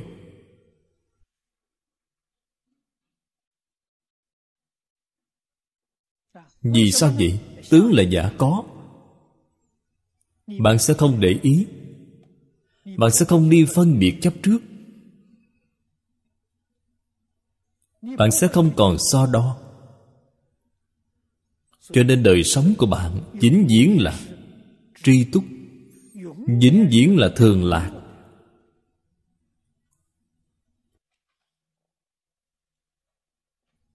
Ở trung quốc cổ đại của chúng ta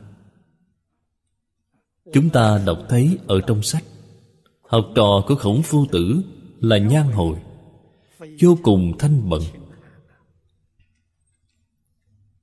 đời sống vật chất rất thiếu thốn. Ăn cơm, ngay cả cái chén cũng không có. Uống nước, ngay cả cái ly cũng không có.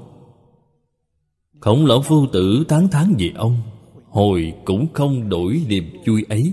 Đời sống của ông vô cùng hạnh phúc. Không người nào có thể sánh với ông được.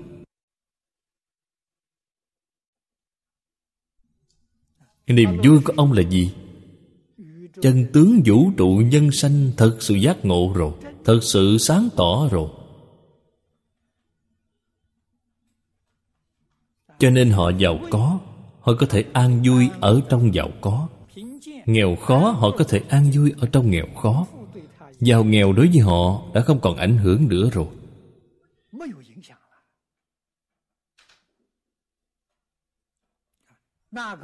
Niềm vui đó là chân lạc. Đó mới là hạnh phúc chân thật. Cho nên họ sống là đời sống trí huệ. Chúng ta ngày nay không có trí huệ là đời sống phiền não không những nghèo khó, bạn phiền não, mà giàu có cũng phiền não. Bạn nói cái này có quan uổng hay không? Ăn mặc chỗ ở, đi lại mọi thứ đều không thiếu thốn mà suốt ngày sanh phiền não.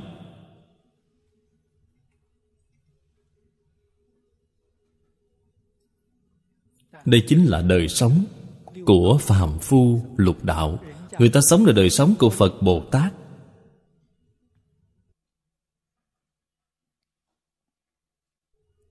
Phật nói những lời này. Đích thực là đại từ đại bi.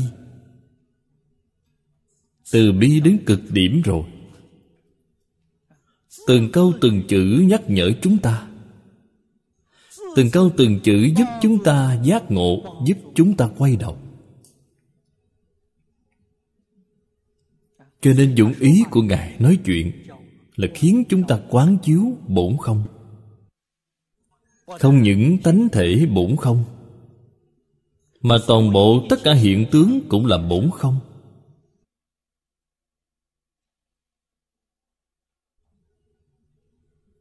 Vào cái cảnh giới này, bạn liền được giải thoát ngay.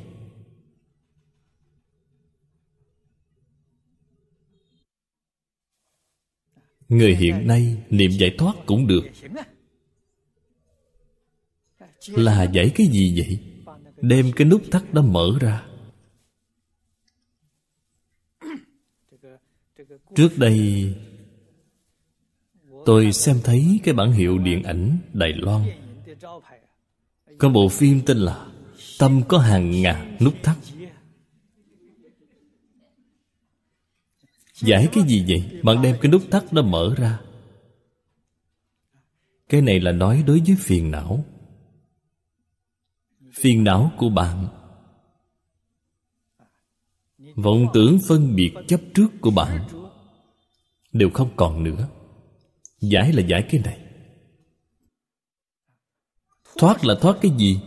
Thoát nỗi khổ sanh tử luân hồi. Lo buồn khổ não của bạn thấy đều không còn nữa. Đây là giải thoát.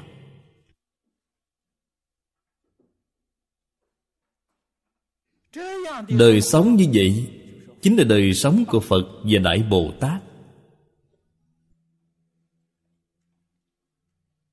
Bất luận bạn hiện nay là thân phận gì, Bạn hiện nay là đời sống Sống như thế nào Thảy đều giải thoát rồi. Đều có thể quay về đời sống của chư Phật Như Lai.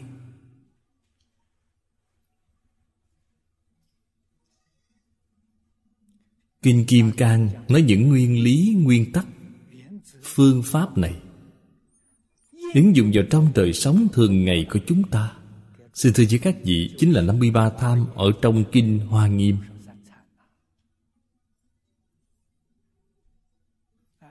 năm mươi ba tham là năm mươi ba vị Pháp thân đại sĩ. Các ngài biểu diễn cho chúng ta. Thị hiện cho chúng ta xem. Chính là già trẻ nam nữ, Các ngành các nghề trong xã hội hiện nay. Họ không có thay đổi thân phận của họ, Không có thay đổi ngành nghề của mình. Người làm công vẫn làm công bình thường, Người đi làm hàng ngày vẫn đi làm bình thường. Làm buôn bán hàng ngày vẫn làm buôn bán. Họ đều sống đời sống giải thoát. Đều là Pháp thân, đại sĩ Đều là chư Phật Như Lai.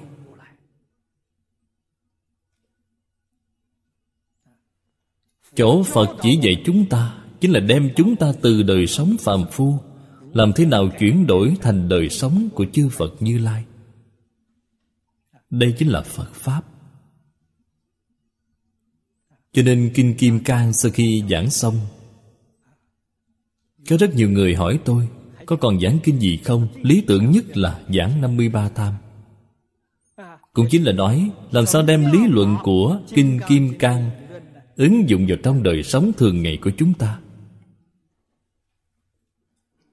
Để chúng ta thật sự đạt được thọ dụng 53 tham là biểu diễn. Làm ra hình mẫu để cho chúng ta xem có lý luận có phương pháp còn kèm theo biểu diễn. Để chúng ta ở trong đây làm thế nào học tập thì sẽ đạt được thọ dụng chân thật của phật pháp cũng chính là chuyển phàm thành thánh chuyển phiền não thành bồ đề. Cái này không phải là câu khẩu hiệu là sự thật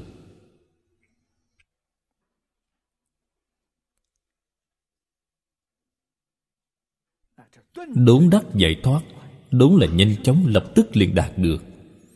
Lợi căn giả tự năng văn nhất tri thập. Cửa Phật chúng ta thường nói một nghe ngàn ngộ. Ngộ tri ngã kiến Đẳng diệt phục tướng hữu tánh không. Không chỉ là bốn tướng phía trước. Bốn tướng là nói toàn bộ tất cả hiện tướng. Hiện tướng là không ngay nơi thể, Hoàn toàn không thể được. Tứ kiến kiến cũng là giả, Cũng không phải là thật. Tứ kiến cũng là tướng có, Tánh không.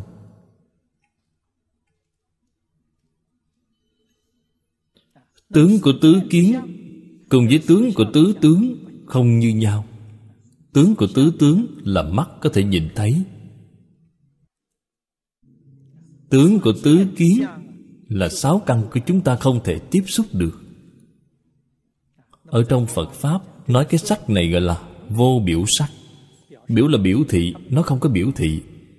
Nhưng mà nó vẫn là có cái tướng.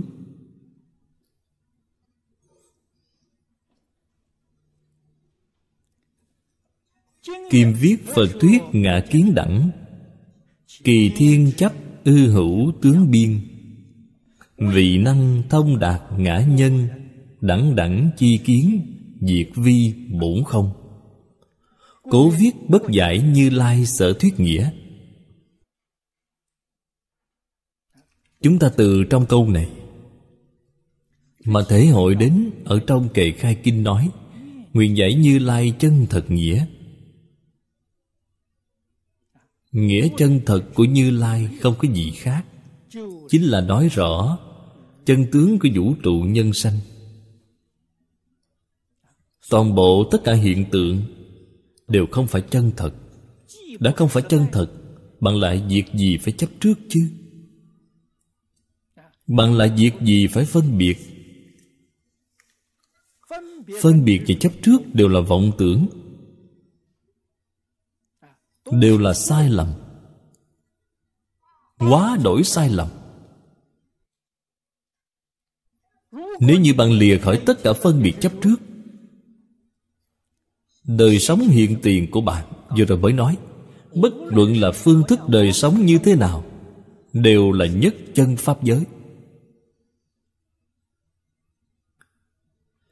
Đều là đại viên mãn. Đều là giải thoát chân thật.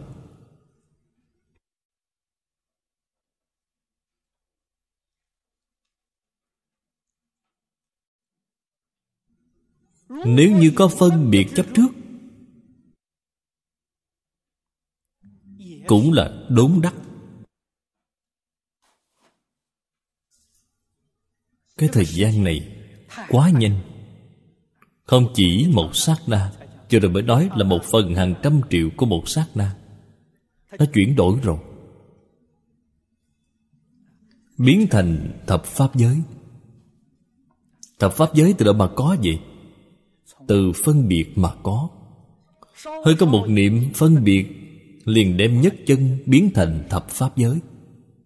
Hơi có một chút chấp trước Liền lại đem thập pháp giới biến thành lục đạo luân hồi. Lục đạo luân hồi là do chấp trước mà ra. Liền khỏi chấp trước thì lục đạo luân hồi không còn nữa. Liền khỏi phân biệt thì thập pháp giới không còn. Đây là trong Kinh Hoa Nghiêm nói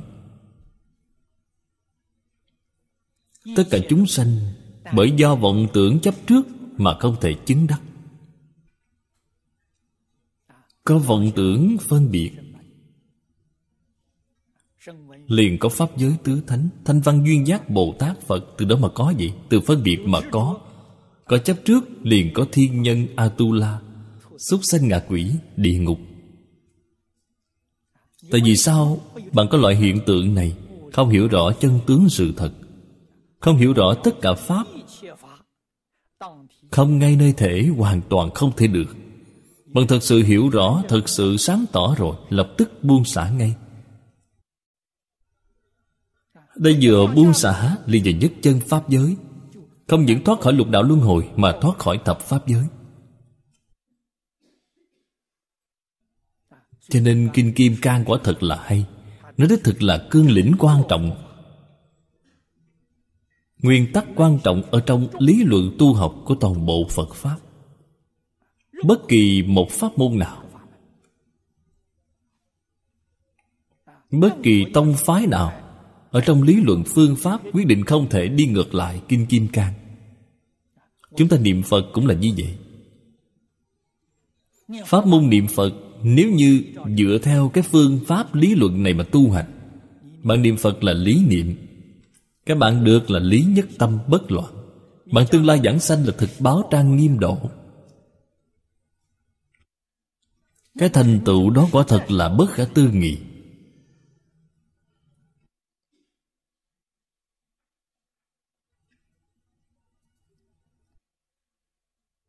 Đoạn kinh văn này Phật thuyết ngã kiến đẳng Chính là ngã kiến, nhân kiến, chúng sanh kiến, thọ giả kiến. Trong kinh Kim Cang có những câu là Như Lai thuyết. Còn chỗ này là Phật thuyết. Phật thuyết với Như Lai thuyết, Ý nghĩa khác nhau. Phạm là Như Lai thuyết, Đều là nói từ bên phía thể tánh đó. Chú trọng ở trên thể tánh. Phật thuyết là thiên về ở trên hiện tướng. Nó có ý nghĩa này. Thuyết pháp như vậy đều là thuyết pháp viên âm, đều là phương tiện thiện xảo. Chúng ta phải hiểu được cái ý nghĩa này, mới biết cách nói ở trong kinh kim cang. Không phải một lát nói phật, một lát nói như lai.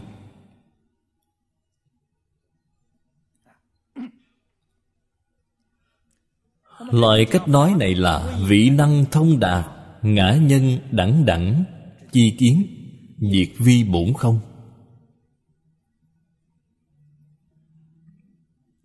Cái ý nghĩa này sâu hơn ý nghĩa của nửa bộ trước.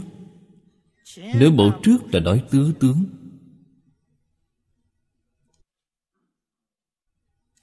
Tứ tướng là hư vọng. Phàm sở hữu tướng giai thị hư vọng. Ý nghĩa còn cạn hơn cái chỗ này. Ở trong duy thức nói tướng phần. Tướng phần là do kiến phần biến hiện. Nếu như từ duy thức mà nói, tâm duy thức, cách nhìn của họ đối với vũ trụ nhân sanh, tướng là giả. Kiến là thật. Duy thức là chỉ duy có thức.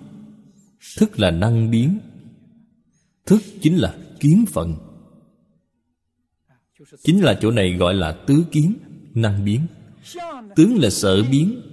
Sở biến là giả, năng biến là thật. Cái lời này của kinh kim cang nói đối với họ là hay nhất rồi. Bạn cho rằng cái năng biến là thật, năng biến vẫn là giả thức vẫn là giả, vẫn không phải là thật. Cái ý này là nói đến cái chỗ này. Cho nên nửa bộ sau chỉ có sâu, không có cạn. Nó cái giáo nghĩa này sâu. Kiến cũng là không. Phần trước chúng tôi đã từng báo cáo qua với các vị. Dùng cách nói của tướng tông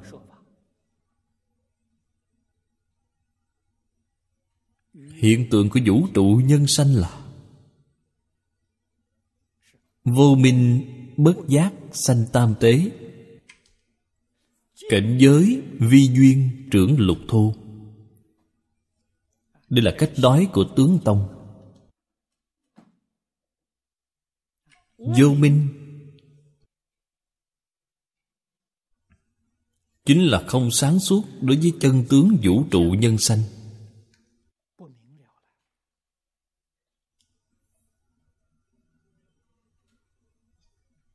Cũng chính là bồ tát mã minh ở trong khởi tín luận nói là bất giác tâm động. Ở chỗ này chúng ta cần thể hội cho thật kỹ. Tâm giác là bất động. Giác ngộ rồi, tâm giác là bất động. Tâm động rồi thì bất giác. Bất giác tâm động, đó liền gọi là vô minh. Một niệm bất giác mà có vô minh, sao gọi là vô minh? Tâm động rồi chính là vô minh. Có thể thấy, minh là bất động, tâm là thanh tịnh, là bất động. Trên kinh phật thường hay dùng nước để làm thí dụ. Nước trong khi bất động là bằng phẳng, mặt nước giống như tấm gương vậy. Soi mọi thứ bên ngoài, soi rất rõ ràng, Đó gọi là minh.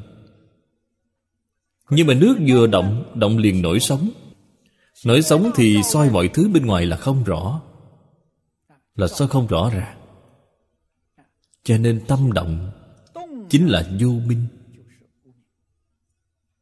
Minh liền mất hết ngay. Sau khi mất rồi thì cảnh giới liền sanh ra biến đổi. Trong khi minh cái cảnh giới đó gọi là nhất chân. Chúng ta dùng nước làm thí dụ mọi người dễ hiểu. Nước trong lúc bằng phẳng, lúc rất sạch sẽ. Giống như tấm gương soi cảnh giới bên ngoài Rất là rõ ràng. Nhưng mà nước vừa động Cũng có thể soi. Nhưng đem cái cảnh giới đó phá hỏng rồi. Nó có sống Thế là Không thể nhìn thấy được tướng mạo chân thật. Cái mà bạn nhìn thấy là dụng vặt Là liên tục, là dụng vặt Không phải tướng trạng chân thật. Đây chính là đã sinh ra, Biến đổi rồi. Biến đổi này gọi là tướng tam tế. Tướng tam tế, Cái thứ nhất là nghiệp tướng. Cái thứ hai là chuyển tướng. Cái thứ ba là tướng cảnh giới. Chuyển tướng cũng gọi là kiến phần. Cảnh giới tướng cũng gọi là tướng phần. Chúng ta ngày nay nói cái này, Hiện nay ở trong khoa học nói là Đem tất cả Hiện tướng phân thành hai loại lớn. Một cái là vật chất, Một cái là tinh thần. Ở trong Phật Pháp cũng chia thành hai loại lớn. Một cái là sắc, Một cái là tâm. Sắc Pháp chính là người hiện đại gọi là vật chất. Tâm Pháp chính là người hiện đại gọi là tinh thần. Chia thành hai loại lớn này. Hai loại lớn này từ đâu mà có vậy? Đều là từ vô minh mà có. Đều là từ nghiệp tướng mà có. Vô minh bất giác sanh tam tế. Nghiệp tướng, Nghiệp chính là động. Nghiệp là tạo tác. Là cái tướng động. Từ trong nghiệp tướng Biến hiện ra tinh thần. Đây là kiến phận Bát thức tâm pháp, Tâm sở pháp. Tại vì sao xếp ở pháp hữu vi vậy? Hữu vi chính là động. Chính là do nghiệp tướng biến hiện ra. Nó là động.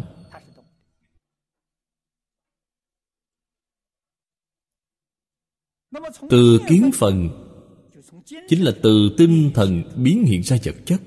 Vật chất từ đâu mà có vậy? Vật chất biến ra từ trong tinh thần.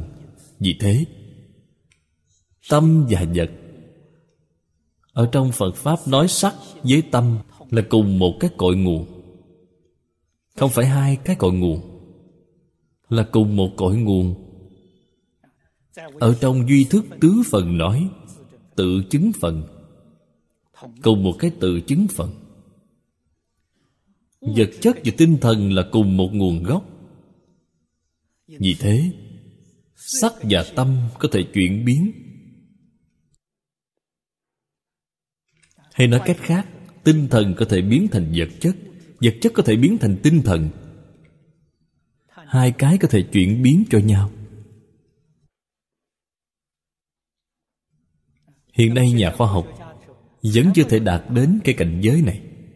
Hiện nay sự chuyển biến của khoa học Là sự chuyển biến giữa vật với năng.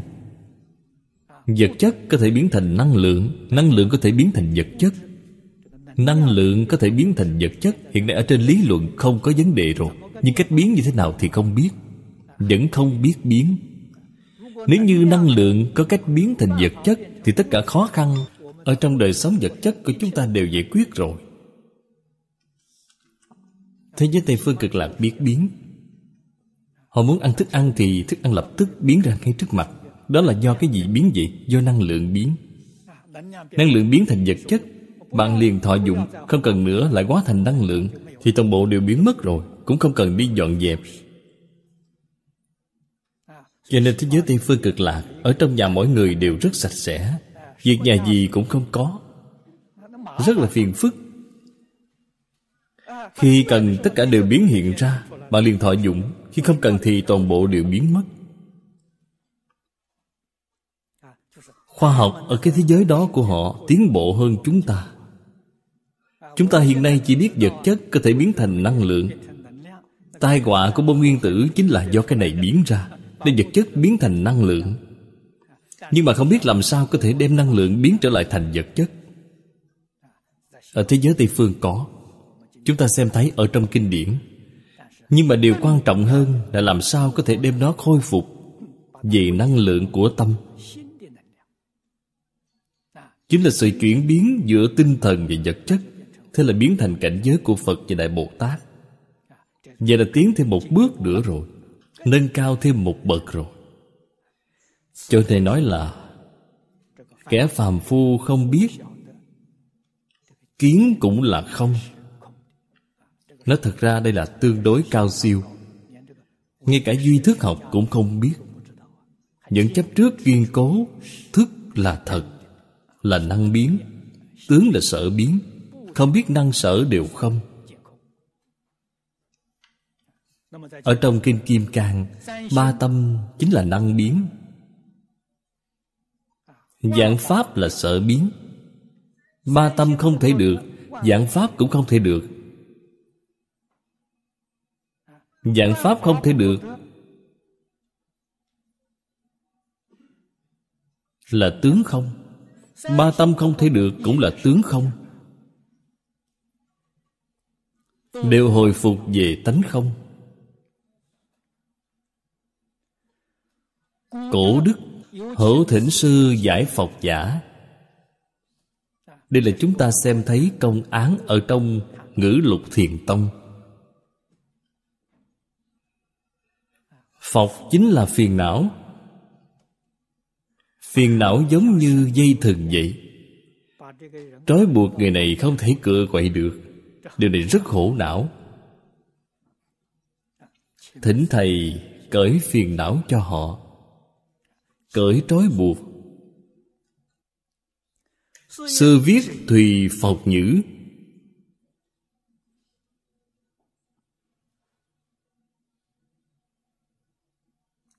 Xoay trở lại hỏi họ một câu. Khiến họ ngay trong đây mà soi lại. Mà quán chiếu. Quả nhiên, Họ minh bạch rồi. Cái vấn đề này liệt giải quyết ngay. Chúng ta đọc đến chỗ này. Liền nghĩ đến Huệ Khả. Đây là nhị tổ thiền tông. Huệ Khả lúc đó Gặp phải cái phiền phức này. Ngài xuất gia tu hành, Suốt ngày tâm bất an. Ở trong tâm có nghi hoặc, Có lo buồn, Tâm bất an. Nghe nói Đạt Ma là cao tăng từ Ấn Độ đến. Ở chùa Thiếu Lâm, Mỗi ngày ngồi diện bích ở nơi đó. Ngài liền đi tìm tổ. Tìm thấy tổ sư Đạt Ma. Vào lúc đó là mùa đông, Có tuyết rơi. Ngài đứng ở ngoài cửa. Tuyết rơi ngập đến đầu gối. Bạn mới biết Ngài đứng bao lâu. Tổ sư Đạt Ma không thèm quan tâm đến Ngài. Đến cuối cùng Ngài nhìn thấy Tổ sư Đạt Ma. Mà Tổ vẫn không để ý. Ngài tự mình Cầm dao chặt đứt một cánh tay của mình. Dùng cái cánh tay này để cúng dường Tổ sư Đạt Ma. Tổ sư Đạt Ma mới mở miệng nói chuyện. Ông việc gì khổ sở đến đây? Ông rốt cuộc vì cái gì? Đây là nhìn thấy Ngài là tâm chân thành đến cầu giáo. Liền hỏi Ngài, Ông rốt cuộc là vì cái gì? Ngài liền nói, tâm con bất an. Cầu Đại sư Đạt Ma An tâm cho Ngài. Tổ sư Đạt Ma chìa tay ra, Ngài nói, Ông đem tâm ra đây, ta an cho. Chúng ta hiện nay nhìn thấy rất nhiều tượng Đạt Ma. Một cánh tay chìa ra Chính là cái ý nghĩa này.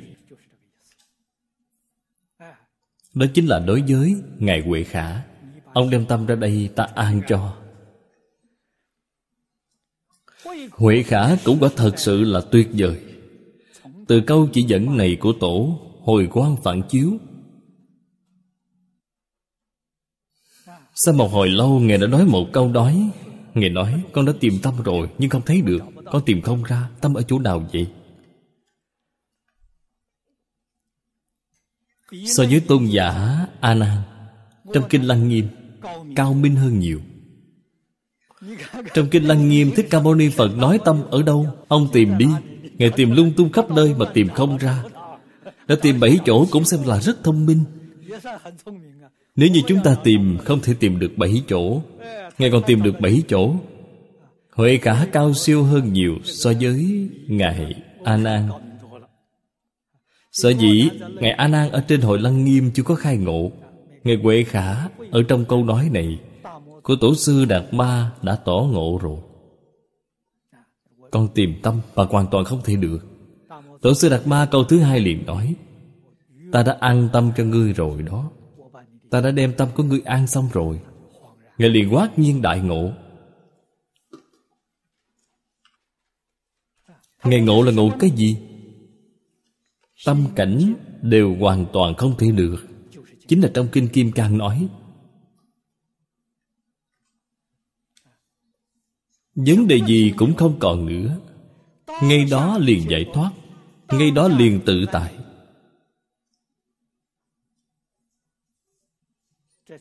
Đạt Ma đến Trung Quốc là đã độ một người như vậy. Đây là tổ sư đời thứ hai của Thiệt Tông. Tổ sư là truyền như thế nào vậy? Chính là chân thật, sáng tỏ. Thân tâm thế giới hoàn toàn không thể được. Toàn là giả. Không còn đem cái sự việc này để ở trong tâm nữa. Còn để ở trong tâm nữa thì bạn lại mê rồi. Là lại thói lui về đến địa vị phàm phu rồi. Cho nên cái kinh này quả thật là Đại Pháp viên đốn, Giúp bạn triệt ngộ. Kinh Kim Cang,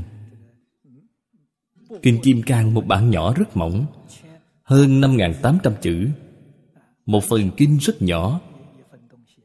Thật sự là tinh yếu truyền Pháp Của tất cả chư Phật.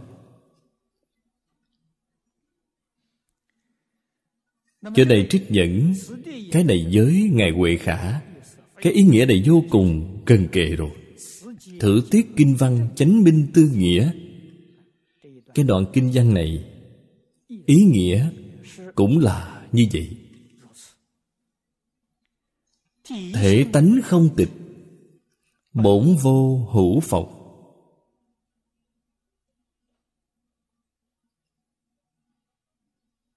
Vốn dĩ không có phiền não không có phân biệt không có tri kiến. Có tri có kiến là sai rồi. Vốn dĩ không có tri kiến chúng ta nghĩ đến lời mà thế tôn nói với tôn giả phú lâu na ở trong kinh lăng nghiêm. Tôn giả phú lâu na đã nêu ra một vấn đề, cũng là vấn đề của mọi người chúng ta. Vô minh từ đâu mà có? Tại vì sao lại có vô minh?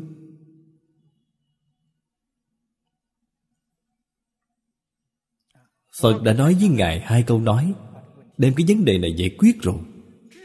Tri kiến lập tri thị vô minh bổn vậy là chứng tỏ, ở trong tự tánh tâm thanh tịnh, không có tri kiến. Bát nhã vô tri. Cái gì là bát nhã vậy? Bát nhã là vô tri. Bạn có tri, bạn có kiến. Đó chính là vô minh.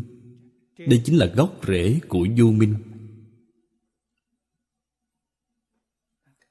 Chúng ta hiện nay hàng ngày cầu tri, hỏi có tệ hại hay không?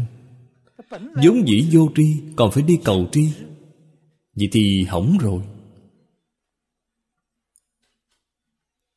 Thích Ca Mâu Ni Phật 49 năm giảng kinh thuyết Pháp, Nói với bạn cái gì? Vô tri. Kinh Kim Cang là cương yếu của bát nhã. Còn có cái đơn giản hơn Vắn tắt hơn Là tâm kinh.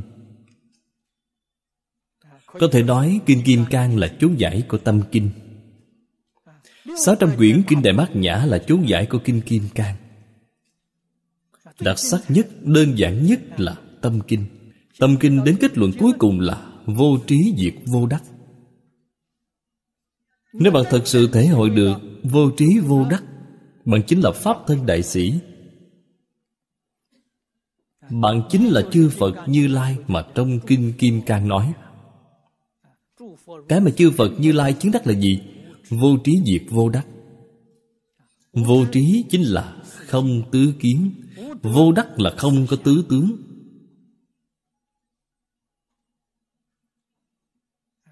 Đây mới là chân tướng sự thật.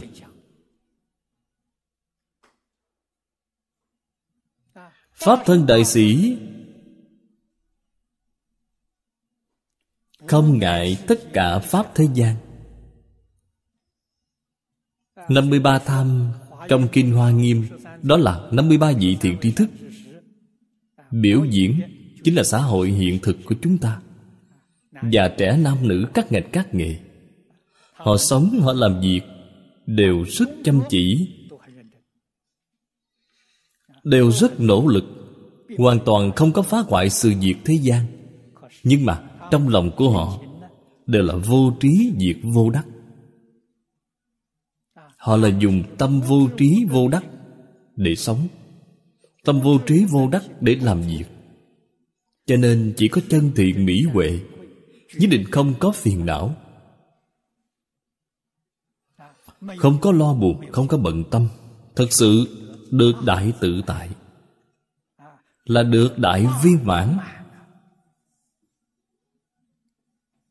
Đây là chỗ khác nhau giữa đời sống của Phật, Bồ Tát với phàm phu chúng ta. Cho nên phải biết vốn dĩ không.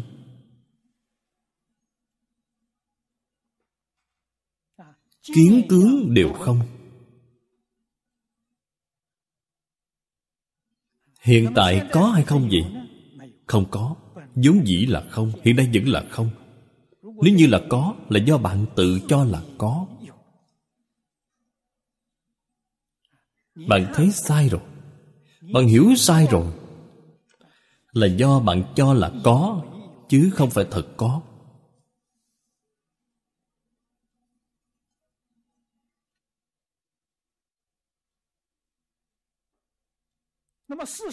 Chân tướng sự thật, bởi vì vốn dĩ không cho nên phật dạy cho chúng ta, ưng vô sở trụ. Trụ là gì? Trụ là đem nó để ở trong tâm. Trụ là cái ý nghĩa này. Chính là phân biệt chấp trước. Không được phép trụ, nó là không. Kiến tướng đều là không. Bạn làm sao có thể chấp trước được chứ? Bạn sao có thể đem nó để ở trong tâm? Cho nên tâm của bạn phải thanh tịnh.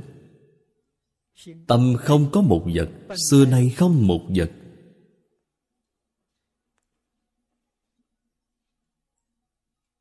Nhưng mà Nghiệp quả bất không. Nhân quả bất không. Cho nên vậy bạn Nhi sanh kỳ tâm.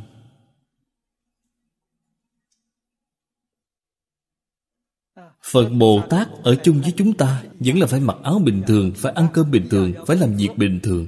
Nhân quả bất không. Cho nên, cần sinh tâm, sanh tâm vô trụ. Vô trụ mà sanh tâm. Đây chính là pháp thân đại sĩ. Đây chính là chư phật như lai. Chúng ta học phật chính là học cái này. Người niệm phật chúng ta thân tâm thế giới, tất cả buông xả, không để ở trong tâm ưng vô sở trụ. Một câu A-di-đà Phật thường xuyên giữ ở trong tâm, Nhi sanh kỳ tâm. Thì đâu có đạo lý nào không giảng sanh chứ? Nhất định giảng sanh.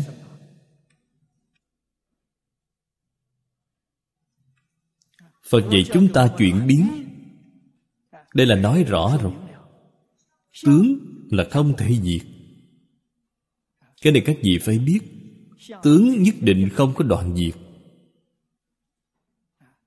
Tướng có thể chuyển đổi, có thể biến. Như vậy bạn sanh tâm là quan trọng rồi. Chúng ta niệm Phật, Cái tâm này là cái tâm thù thắng nhất.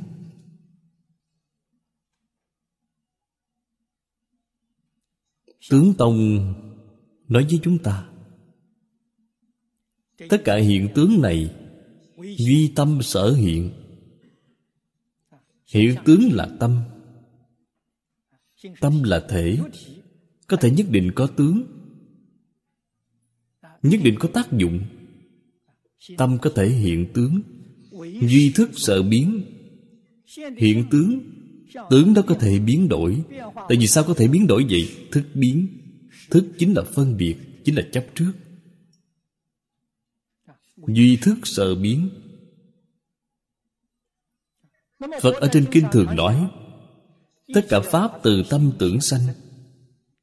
Từ tâm tưởng sanh chính là duy thức sợ biến. Thức chính là tâm tưởng. Tâm tưởng chính là tác dụng của thức. Chúng ta tưởng Phật liền biến thành Phật. Vậy là đem đạo lý đó rõ ràng rồi. Tưởng Bồ Tát liền biến thành Bồ Tát. Tưởng cái gì liền biến thành cái đó. Biến rất nhanh. Vừa rồi mới nói, Một phần hàng trăm triệu trong bộ sát na, Cái tốc độ đó nhanh cực kỳ. Phật ở trên kinh nói với chúng ta, Một niệm tương ưng một niệm Phật, Niệm niệm tương ưng, niệm niệm Phật. Chúng ta tưởng Phật Biến thành Phật, Đáng tiếc thời gian biến quá ngắn. Niệm thứ hai lại trở về rồi. Không thể duy trì thường xuyên tưởng Phật. Thường xuyên tưởng Phật Thì cảnh giới Phật hiện tiền rồi. Khi chúng ta vừa niệm Phật Thì cảnh giới Phật thực ra hiện tiền rồi. Thời gian quá ngắn, Chúng ta vẫn chưa có thể nhận ra được. Niệm thứ hai lại quay trở về rồi. Chân tướng sự thật là như vậy. Chúng ta cần hiểu rõ. Bạn đem cái lý này làm thông rồi. Phương pháp hiểu rõ rồi. Cảnh giới cũng rõ ràng rồi, mà mới biết công đức của niệm Phật là thù thắng, Đứng đầu. Thế giới Tây Phương cực lạc Vừa rồi có một đồng tu đến hỏi tôi, Tự tánh di đà giảng như thế nào? Thế giới Tây Phương A-di-đà Phật đều là do tự tánh biến hiện. Lìa khỏi tự tánh, Không có một pháp nào có thể được. Không những thập pháp giới y chánh trang nghiêm Là do tự tánh biến hiện, Mà nhất chân pháp giới Cũng là do tự tánh biến hiện ra. Di Đà là tự tánh Thử hỏi xem Có pháp nào không phải là tự tánh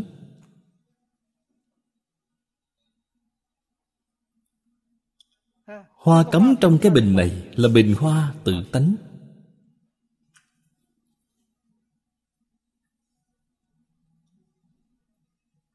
Không có cái gì, không phải là tự tánh. Bạn hiểu được tự tánh là giác ngộ rồi. Biết được ngoài tâm không có Pháp, Ngoài Pháp không có tâm. Tâm với Pháp là một, Không phải hai. Bạn đối với giảng sanh tịnh độ Sẽ không còn hoài nghi nữa. Đối với thế giới Tây Phương cực lạc, Biết ta quyết định sẽ được sanh. Tại vì sao ta quyết định được sanh vậy? Đều là tự tánh biến hiện ra.